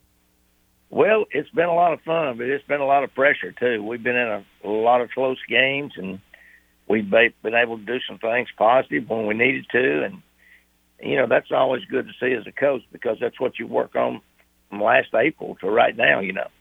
Now that you're in conference play, coach, what what is it like being the hunted? You're not the hunter this year. You're you're the one being hunted. What what is that like? Are these do these girls embrace that? Do you embrace that?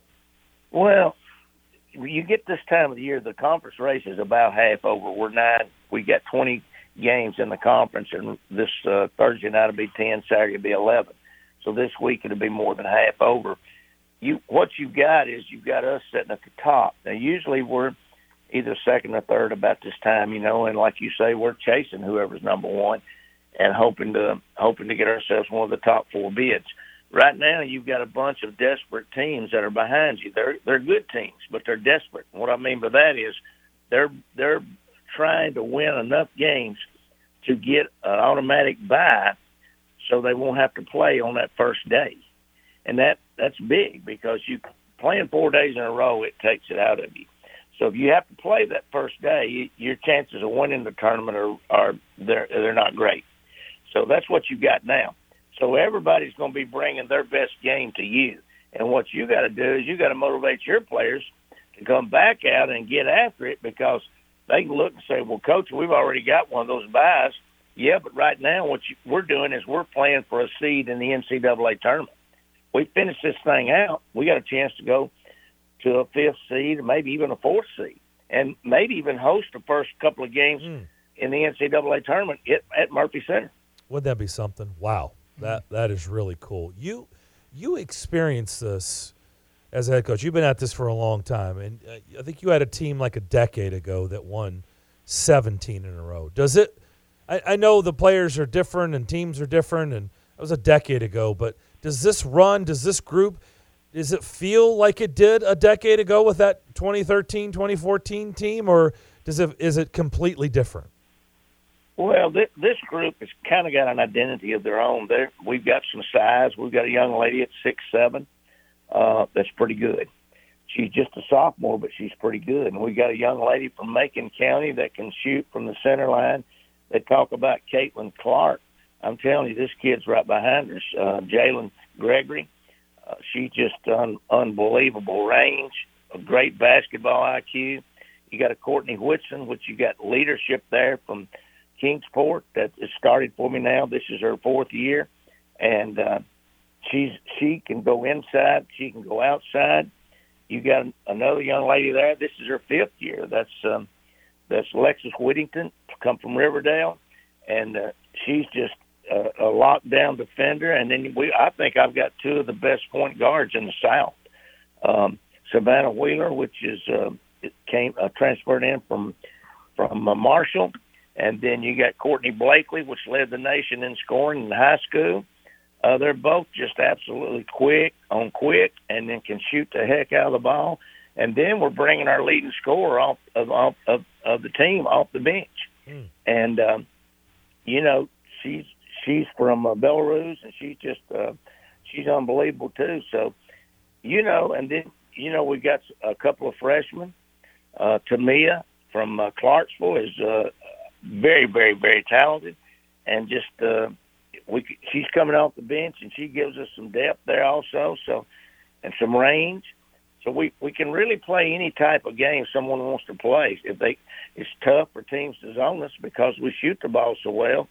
It's tough for teams to man us because we're so quick to the basket, and we got a six seven that's not a slouch inside. You get her the ball, she's going to score.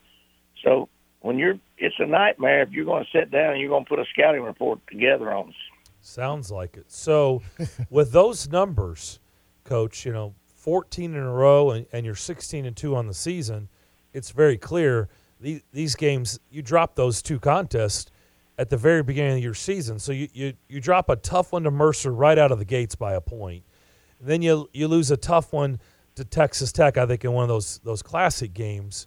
What what did you what did you think at the time with those two those two losses and you know what what about that response? Clearly, you know you you got the response you were looking for after those two losses. You haven't lost since. Well, we were pretty upset because the Mercer game there was 5.5 tenths second on the clock.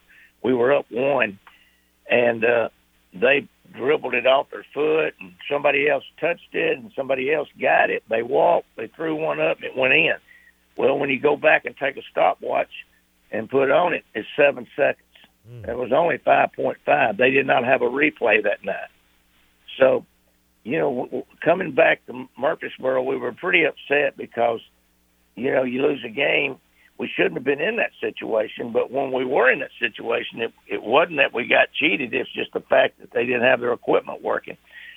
Well, then you go in and we lead Texas Tech for 38 minutes and a half, the whole game. And then the last minute and a half, we just fell apart for some reason. They were they were not doing anything any different than they'd done all night. We just fell apart.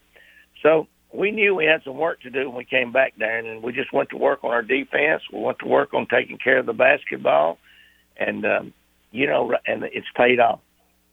I got to be honest, Rick. When I, you know, not to where you really got my attention um, is when you guys not only beat Louisville. I mean, you you whipped up on Louisville, and that that certainly got my attention. I was like, whoa, whoa, well, they're, they're not messing around this year it was an 18 point game, but it very well could have been 30, to be honest with you.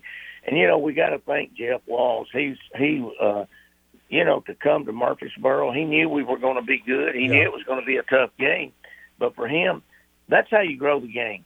You grow the game, but you bring your fan base and your team to another man's gym, their fan base, and they got a good. That's what Pat Summitt did the whole time she was coaching at the University of Tennessee, and uh, you know you, you the a lot of the teams dodge us because they know we're going we we've got a pretty good program here, and uh, and then they'll go out and they'll talk to the public and to the press that hey we're we're trying to grow the game when they're really not trying to grow the game they're trying to build their record up either to get another job or to hopefully get into the NCAA tournament if they don't win enough games in the SEC or the ACC or somewhere like that you know.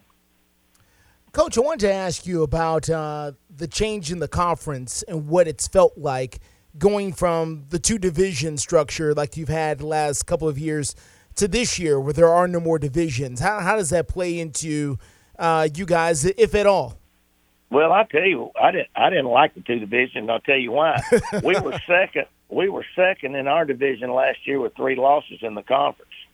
Uh, Charlotte won it, and we beat Charlotte twice we lost the game at, at Western, and that game at Western cost us uh, from from at least tying Charlotte. But with us beating them twice, we would have won it, won that side of it.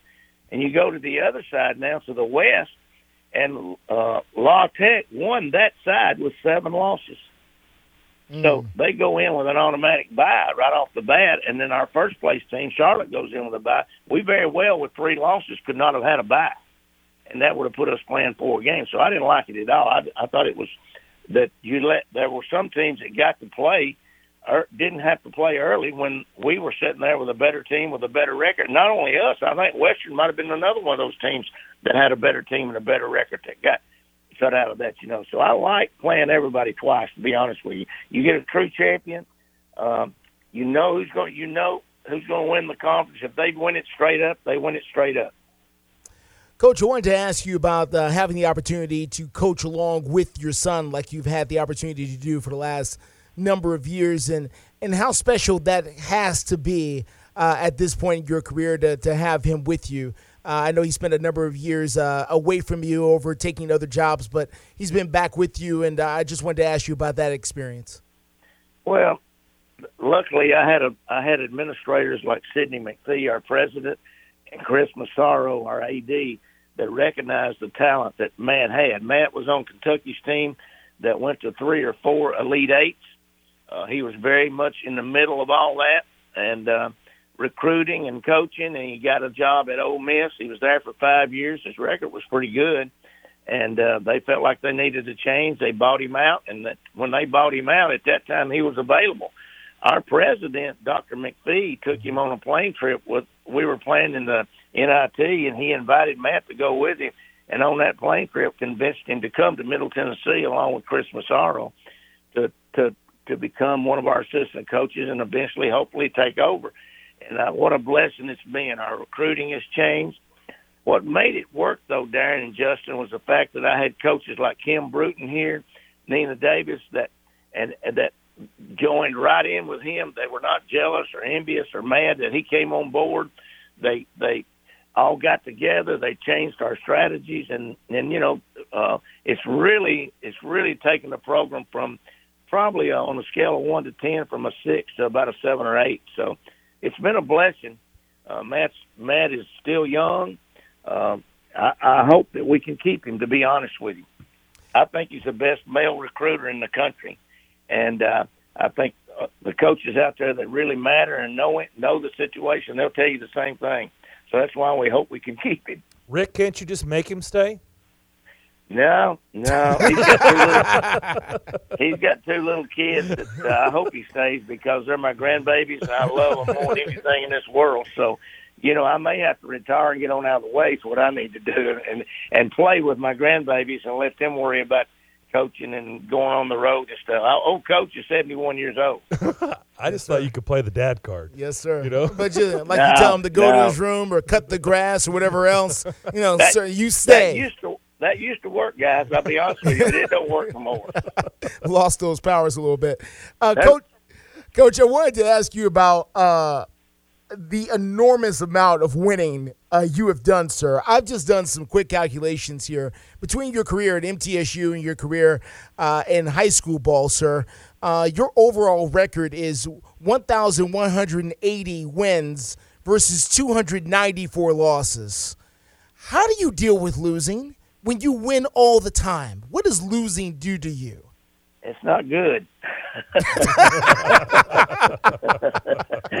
I think you can ask everybody that's around our program. It's not good, uh, but uh, you know, it's uh, uh, we. You, I've never went in a game that I thought I was going to lose. To be honest with you, and uh, I'm taking that attitude from high school right on into college, and uh, you know, I just feel like we're going to win every game, and if we lose, then we got to go back and go back to work. That's all you can do. You can't can't worry about it. You just got to go back to work and get and work on your weaknesses and make them your strengths. And you know, a lot of coach talk there, but I think more than anything, the the players that we recruit. If you go down the line of all the players that we got, one of the things we look at is what type of high school program do they come from?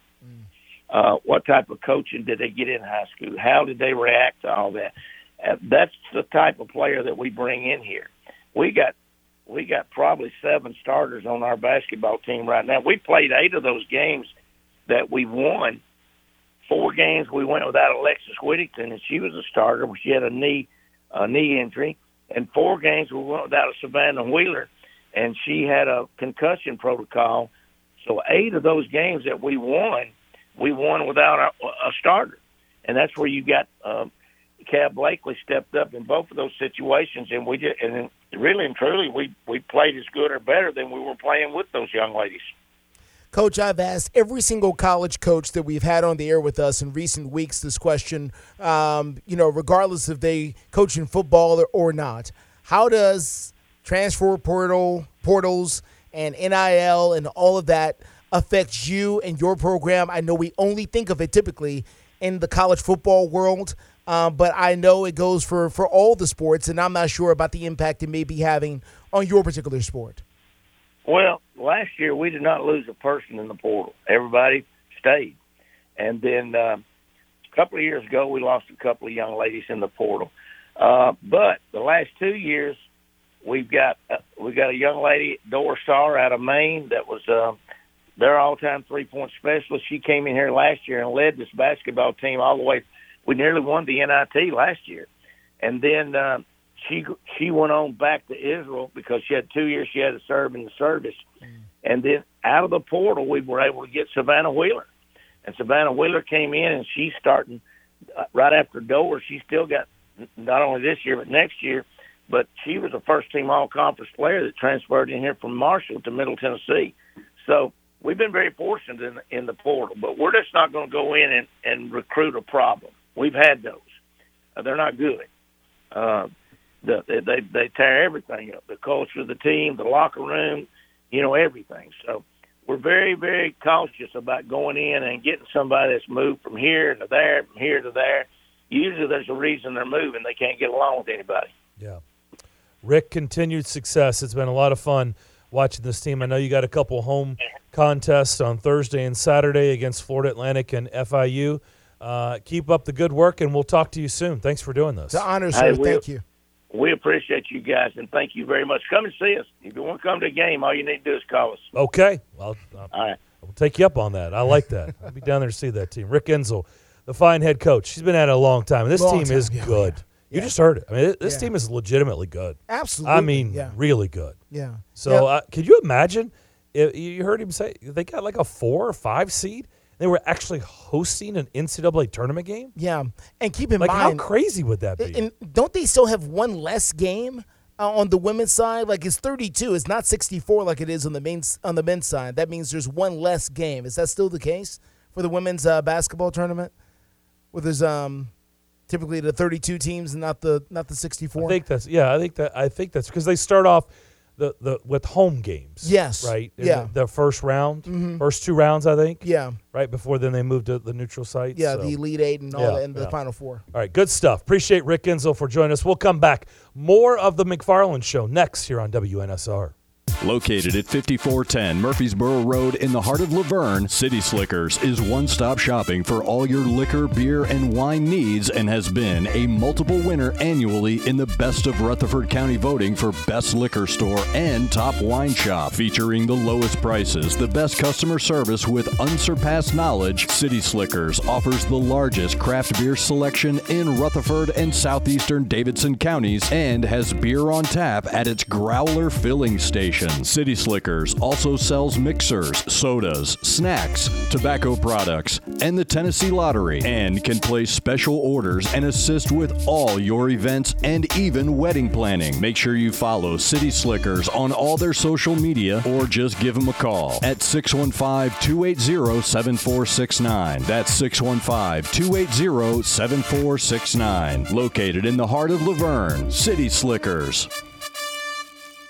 Individuals and businesses with tax problems, listen carefully. Do you feel like you're losing control of your finances? If you owe over $10,000 in back taxes or have unfiled tax returns, we can help you take back control. The IRS is the largest and most aggressive collection agency in the world, and they can seize your bank accounts, garnish your paycheck, close your business, and file criminal charges. Take control of your tax problem now by calling the experts at U.S. Tax Shield and take advantage of the Fresh Start program and new laws that may allow us to negotiate a settlement for the lowest amount possible. Our team of tax attorneys and enrolled agents can stop collections and get you protected so you can take control of your financial future. U.S. Tax Shield offers a price protection guaranteed quote to get you protected today. U.S. Tax Shield is A plus rated with the Better Business Bureau, so call now 800 785 9132. That's 800 785 9132. U.S. Tax Shield 800 785 9132. When you're away from home and you want down home cooking, Kitchen Notes at the Omni Nashville Hotel is the answer. Excellent, fresh, and local, just like Grandma used to make. Start your day with a Music City omelet and some prime rib hash, or a cast iron waffle with Nashville hot chicken. For those wanting variety, hit the biggest breakfast buffet in Music City. And of course, the world famous Biscuit Bar. Start your day with the fresh, local, and down home cooking of Kitchen Notes at the Omni Nashville Hotel, Fifth Avenue, downtown.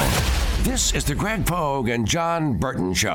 Welcome, Angie McCartney. When he'd come home, Jim would say to him, How are your bowels, son? Are you eating properly? He'd go, Oh, Dad, Dad, you know, I'm a Beatle. You don't ask me about my bowels.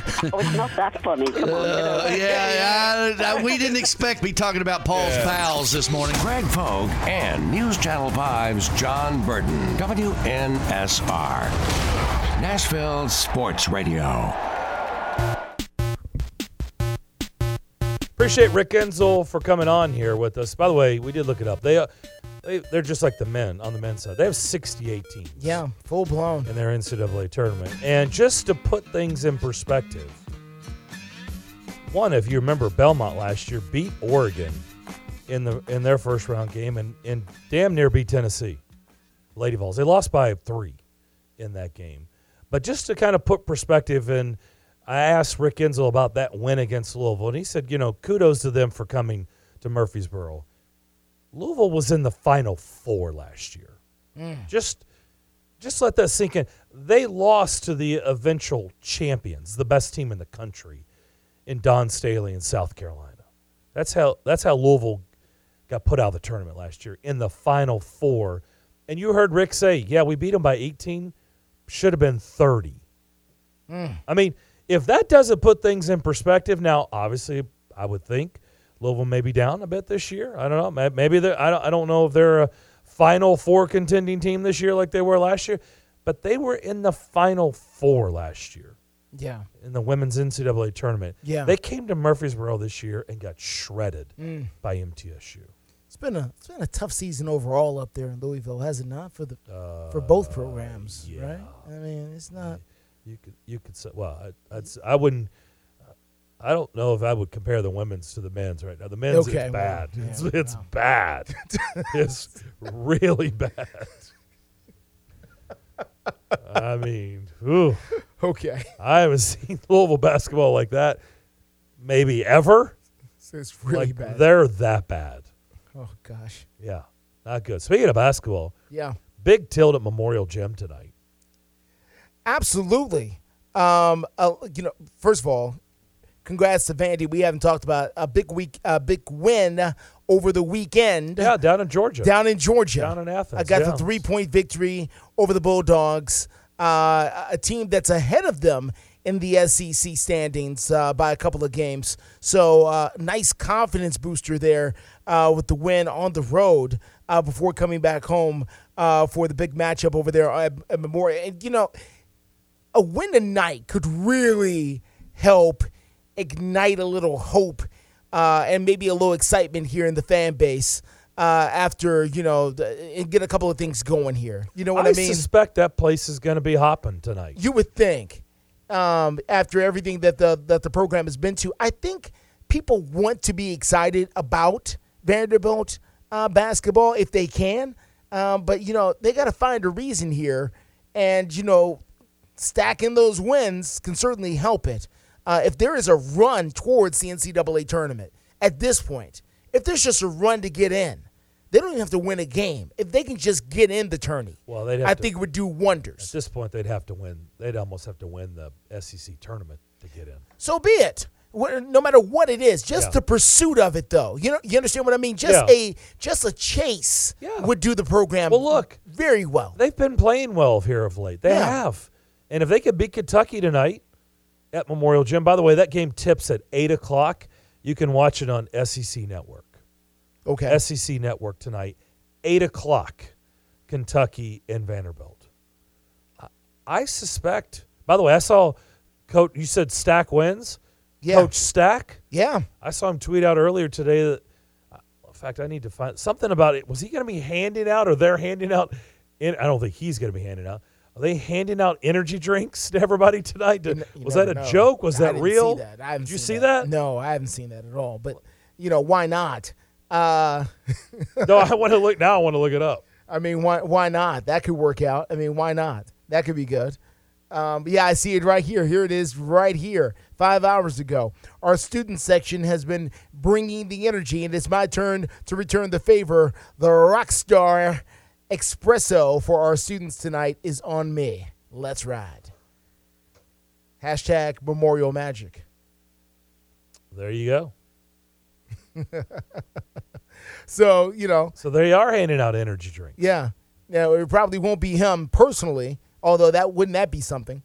Uh, Jerry Stackhouse was greeting fans um, as they came on into the gym with a uh, can of espresso. Uh, yes, that would be something. That would be something. Yeah. However, uh, that doesn't seem to be the case. Instead, uh, they'll have other people doing that as they uh, get ready for the big game against Kentucky. Yep. You have the Preds at home tonight at Bridgestone Arena against Winnipeg.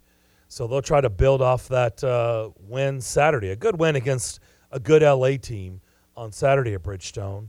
Uh, two more games before the All Star break.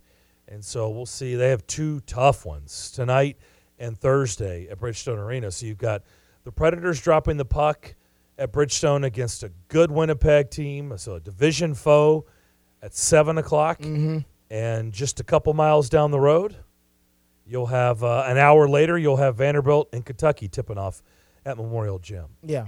Exciting times here. And, you know, it's going to keep getting and building more and more, um, getting more tense here, especially for Vanderbilt, the closer we get to, to the tournament here. They, they need to start getting on the good foot here as far as getting some of these wins together if, the, if they are going to think about making some noise this season. And for them, I would think that would include getting into the tournament, honestly. I mean, they, they got to find a way to do it if you're them, or at least make a good run at it. Well, I don't know if a good make it. Look, they they do. They they need to get. You know, the Robbins injury, kill. You know, it hurts so bad. I mean, he's he's their big guy they need, and he's out. The problem is he may be out the rest of the rest regular season. People don't know. It- it- the the attention on them is not as high that people will look and go, "Oh, they're missing one of their key players." They won't know the difference. It's just they're not winning. And that's all we, we basically know. They're not winning. They haven't won in a long time. Jerry Stackhouse has been there four or five years. Even if it's not four or five years, it doesn't matter. It seems like it's been four or five years, and he hasn't won. Well, this is what year three or year four. I think this is year four. Yeah, it is year four. So people will, but you know how people inflate things. People, year four may seem like, oh, he's been there seven to eight years and they ain't done nothing. It's just, you know, it's the perception, and the perception of the program right now isn't a strong one. And you know, and that's what I'm saying. Making a little noise here would do them. Again, even if it's not all the way, even if they don't go to the final four, just the being a bubble team would do them well. They've done well at home. So I'll be this one is, you know, I'm curious about this because you know how I feel about this Kentucky team, but I don't know. Maybe that win against Tennessee is maybe going to turn around their season. I don't know. When they went to Knoxville and won, when I laughed at Volboy when he called in on Friday and said, you know, that Friday and said, you think Tennessee could could lose to Kentucky? And I just laughed. And then Kentucky went out there and played a really good game and beat Tennessee. And maybe that's going to turn Kentucky season around. Maybe that, you know, maybe that readjusted Tennessee, right? Because they've looked Yeah, really good. they have. They've looked really loss. strong since Yeah, then, Maybe yeah. that gave them a little jolt. Yeah. they needed. But Vanderbilt, you know, they. You, you could build up. You, you beat. You went down to Athens. You beat Georgia. Yeah. You just beat Arkansas. Yeah. At home. Yeah. Uh, their last home game. Well, no, I guess I guess they lost to Alabama. In Yes. a good one. It's still a good game. Yeah. I mean, Alabama's really Alabama's good. a loaded team. They're one of the best teams in the country. Yeah. they are. Loaded team. And they, they beat they beat Arkansas. They went to Georgia. So you beat Kentucky. You know, it, maybe this is you can start stacking Yeah. those wins. Good things can happen, and they need some of that memorial magic over there uh, this evening um, because they need good things to start to happen for them. They really do. Well, if you don't know what Memorial Magic is, because it really hasn't been very magical No, it has. in a long time, A little while. It, it's really you know it's what would go on in that it's that environment. It's Mhm. what would go on in that gymnasium that would sometimes just will Vanderbilt to victories. Just incredible games. I mean, crazy games. And you know they they need that. That atmosphere and that gym can be bonkers. I mean, I've gone to games against Kentucky and Tennessee when Tennessee was the number one team in the country, or Kentucky was the number one team in the country, or both programs were top five in the country, and it was nuts in there. And Vanderbilt, I've seen Vanderbilt blow 'em- blow Kentucky out of that gym, It's also blow I mean, them out of Memorial Gym. if you've never been, it's also a very unusual setup. Um, and, and I won't forget my first time there in Memorial when the benches are not where the benches typically are in most other arenas. Uh, and the whole entire arena or floor is kind of up on a stage. So you almost have to climb up onto the floor uh, to watch the game. It's just an unusual setup compared to most other gyms, which, you know, I think can throw teams off when they first get in there because it's like, okay, well, this is different.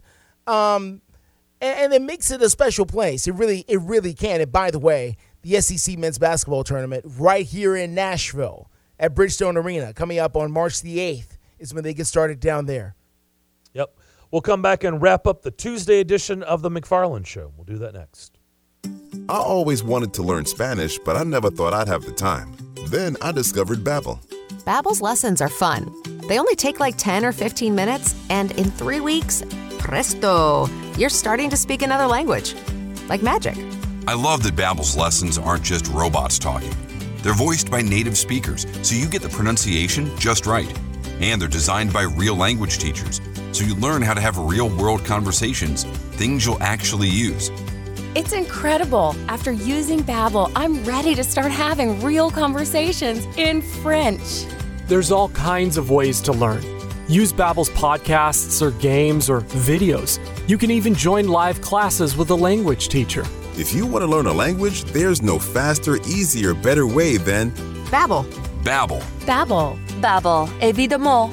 Go to babbel.com to try for free. That's B A B B E L dot com. Babbel.com. Individuals and businesses with tax problems. Listen carefully. Do you feel like you're losing control of your finances? If you owe over $10,000 in back taxes or have unfiled tax returns, we can help you take back control. The IRS is the largest and most aggressive collection agency in the world, and they can seize your bank accounts, garnish your paycheck, close your business, and file criminal charges. Take control of your tax problem now by calling the experts at U.S. Tax Shield and take advantage of the Fresh Start program and new laws that may allow us to negotiate a settlement for the lowest amount possible. Our team of tax attorneys and enrolled agents can stop collections and get you protected so you can take control of your financial future. U.S. Tax Shield offers a price protection guaranteed quote to get you protected today. U.S. Tax Shield is A plus rated with the Better Business Bureau, so call now 800 785 9132. That's 800 785 9132. U.S. Tax Shield 800 785 9132. Golfers, tee it up this Thursday through Sunday at Edwin Watts Golf Shops for the Callaway Fitting Event and be the first to score the new Paradigm Woods and Irons. The woods are engineered with forged carbon to maximize distance and forgiveness. The irons feature a forged face for increased launch speed and spin. A new paradigm in performance. Go to worldwidegolfshops.com and reserve your free custom fitting experience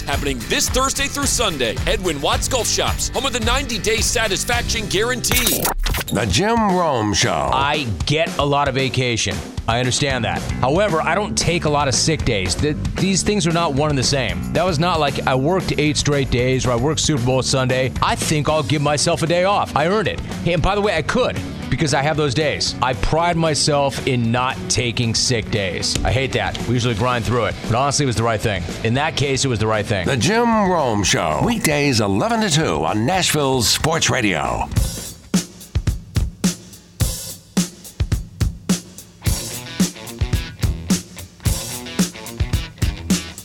So we had touched on the news that Ed Reed Yeah. had been hired at Bethune Cookman. Yeah. That is in the past. Yeah. He is not the head coach moving forward. What No. what has gone on for people who don't know that story?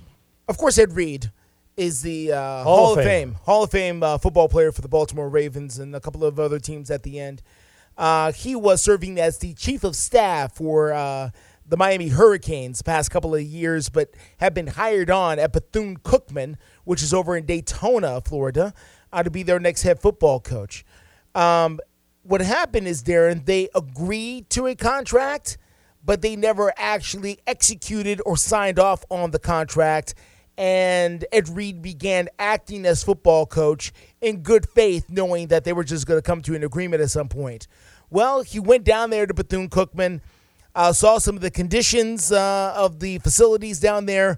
And, and keep in mind, Bethune Cookman is a very small, historically black college and university. Play in the in the SWAC, Southwest Athletic Conference, uh, and they've also been hit by a couple of hurricanes recently. That's caused some significant damage there to the campus. So, Ed Reed got down there. He saw the amount of disrepair that was happening there at the campus. He saw some of the trash that had collected there at the campus. Uh, he says his office was not ready when he got there, and he went on Instagram and decided to let loose with a profanity filled tirade against uh, that particular school and uh, HBCUs in general, historically black colleges, universities in general. Well, that did not go over well with the. Uh, I can't imagine why. With the his, uh, with uh, Bethune Cookman powers Oh. that be. Um, so they decided, uh, the president, the interim president, down there at Bethune Cookman decided they were not going to move forward with Ed Reed, and I'm they were shocked. not going to uh, sign his contract. And so now Ed Reed is uh, no longer going to be the coach, which is now, Darren. This is why this is particularly tough. Ed Reed, and according to most reports, it seems like it's very accurate. He had about 30 players who had come down there to Bethune Cookman to play for him. About 30 guys who were committed to come down there and play for him, and now he is no longer the coach. So these this leaves some of those guys in a very tough situation because the transfer portal, as you know, is already a madhouse, and trying to find a new place to go right now is very difficult. And they don't know who the football coach is going to be. They don't have an idea. Now, Ed Reed has apologized for the comments. He says he wants to sit down with the uh, the president and try to see if they can come up with some agreement. But some of the things that have been said, I don't know if you can come back from it. I mean, he called Reggie Theus, who is the athletic director at. Did you say Reggie Theus? Yes, sir. The The? NBA yes. Yes, basketball player Reggie Theus. Reggie Theus, who played with Michael Jordan uh, Yeah. on the Chicago Bulls back in the day, he is the current athletic director at Bethune Cookman slash basketball coach. He's both. He's the men's basketball coach and athletic director at Bethune Cookman. Reggie, uh, no, excuse me, Reggie, uh, Ed Reed. Ed Reed called him an evil person. I, I, I don't know how you come back from that. Uh, on social media. Yeah, it's it's on wax, as they would say. Yeah, you don't do that. I, don't- I, I don't know how you come back from that. So Bethune Cookman continues to look for a job. Ed Reed is continuing to look for a job. If you see it on social media, he cried during an interview last night because of his passion for the team, and it's it's it's a little messy. It just is. I just feel bad for everybody involved. It's it's bad. It's just bad. Wow. Okay. Things not to do. Yeah. I thought Ed was a little smarter than that. Maybe it almost acts to me like Ed didn't want to be there. That's what it feels like. Well, how do I get out of this? There's there's a lot I can say about that that I won't. It was just just take too much time. But yeah, he's not going to be there. All right. That'll do it for our show today. Have a great rest of your Tuesday. We look forward to talking to you tomorrow starting at 2 o'clock. Stay tuned. Afternoon stretches next.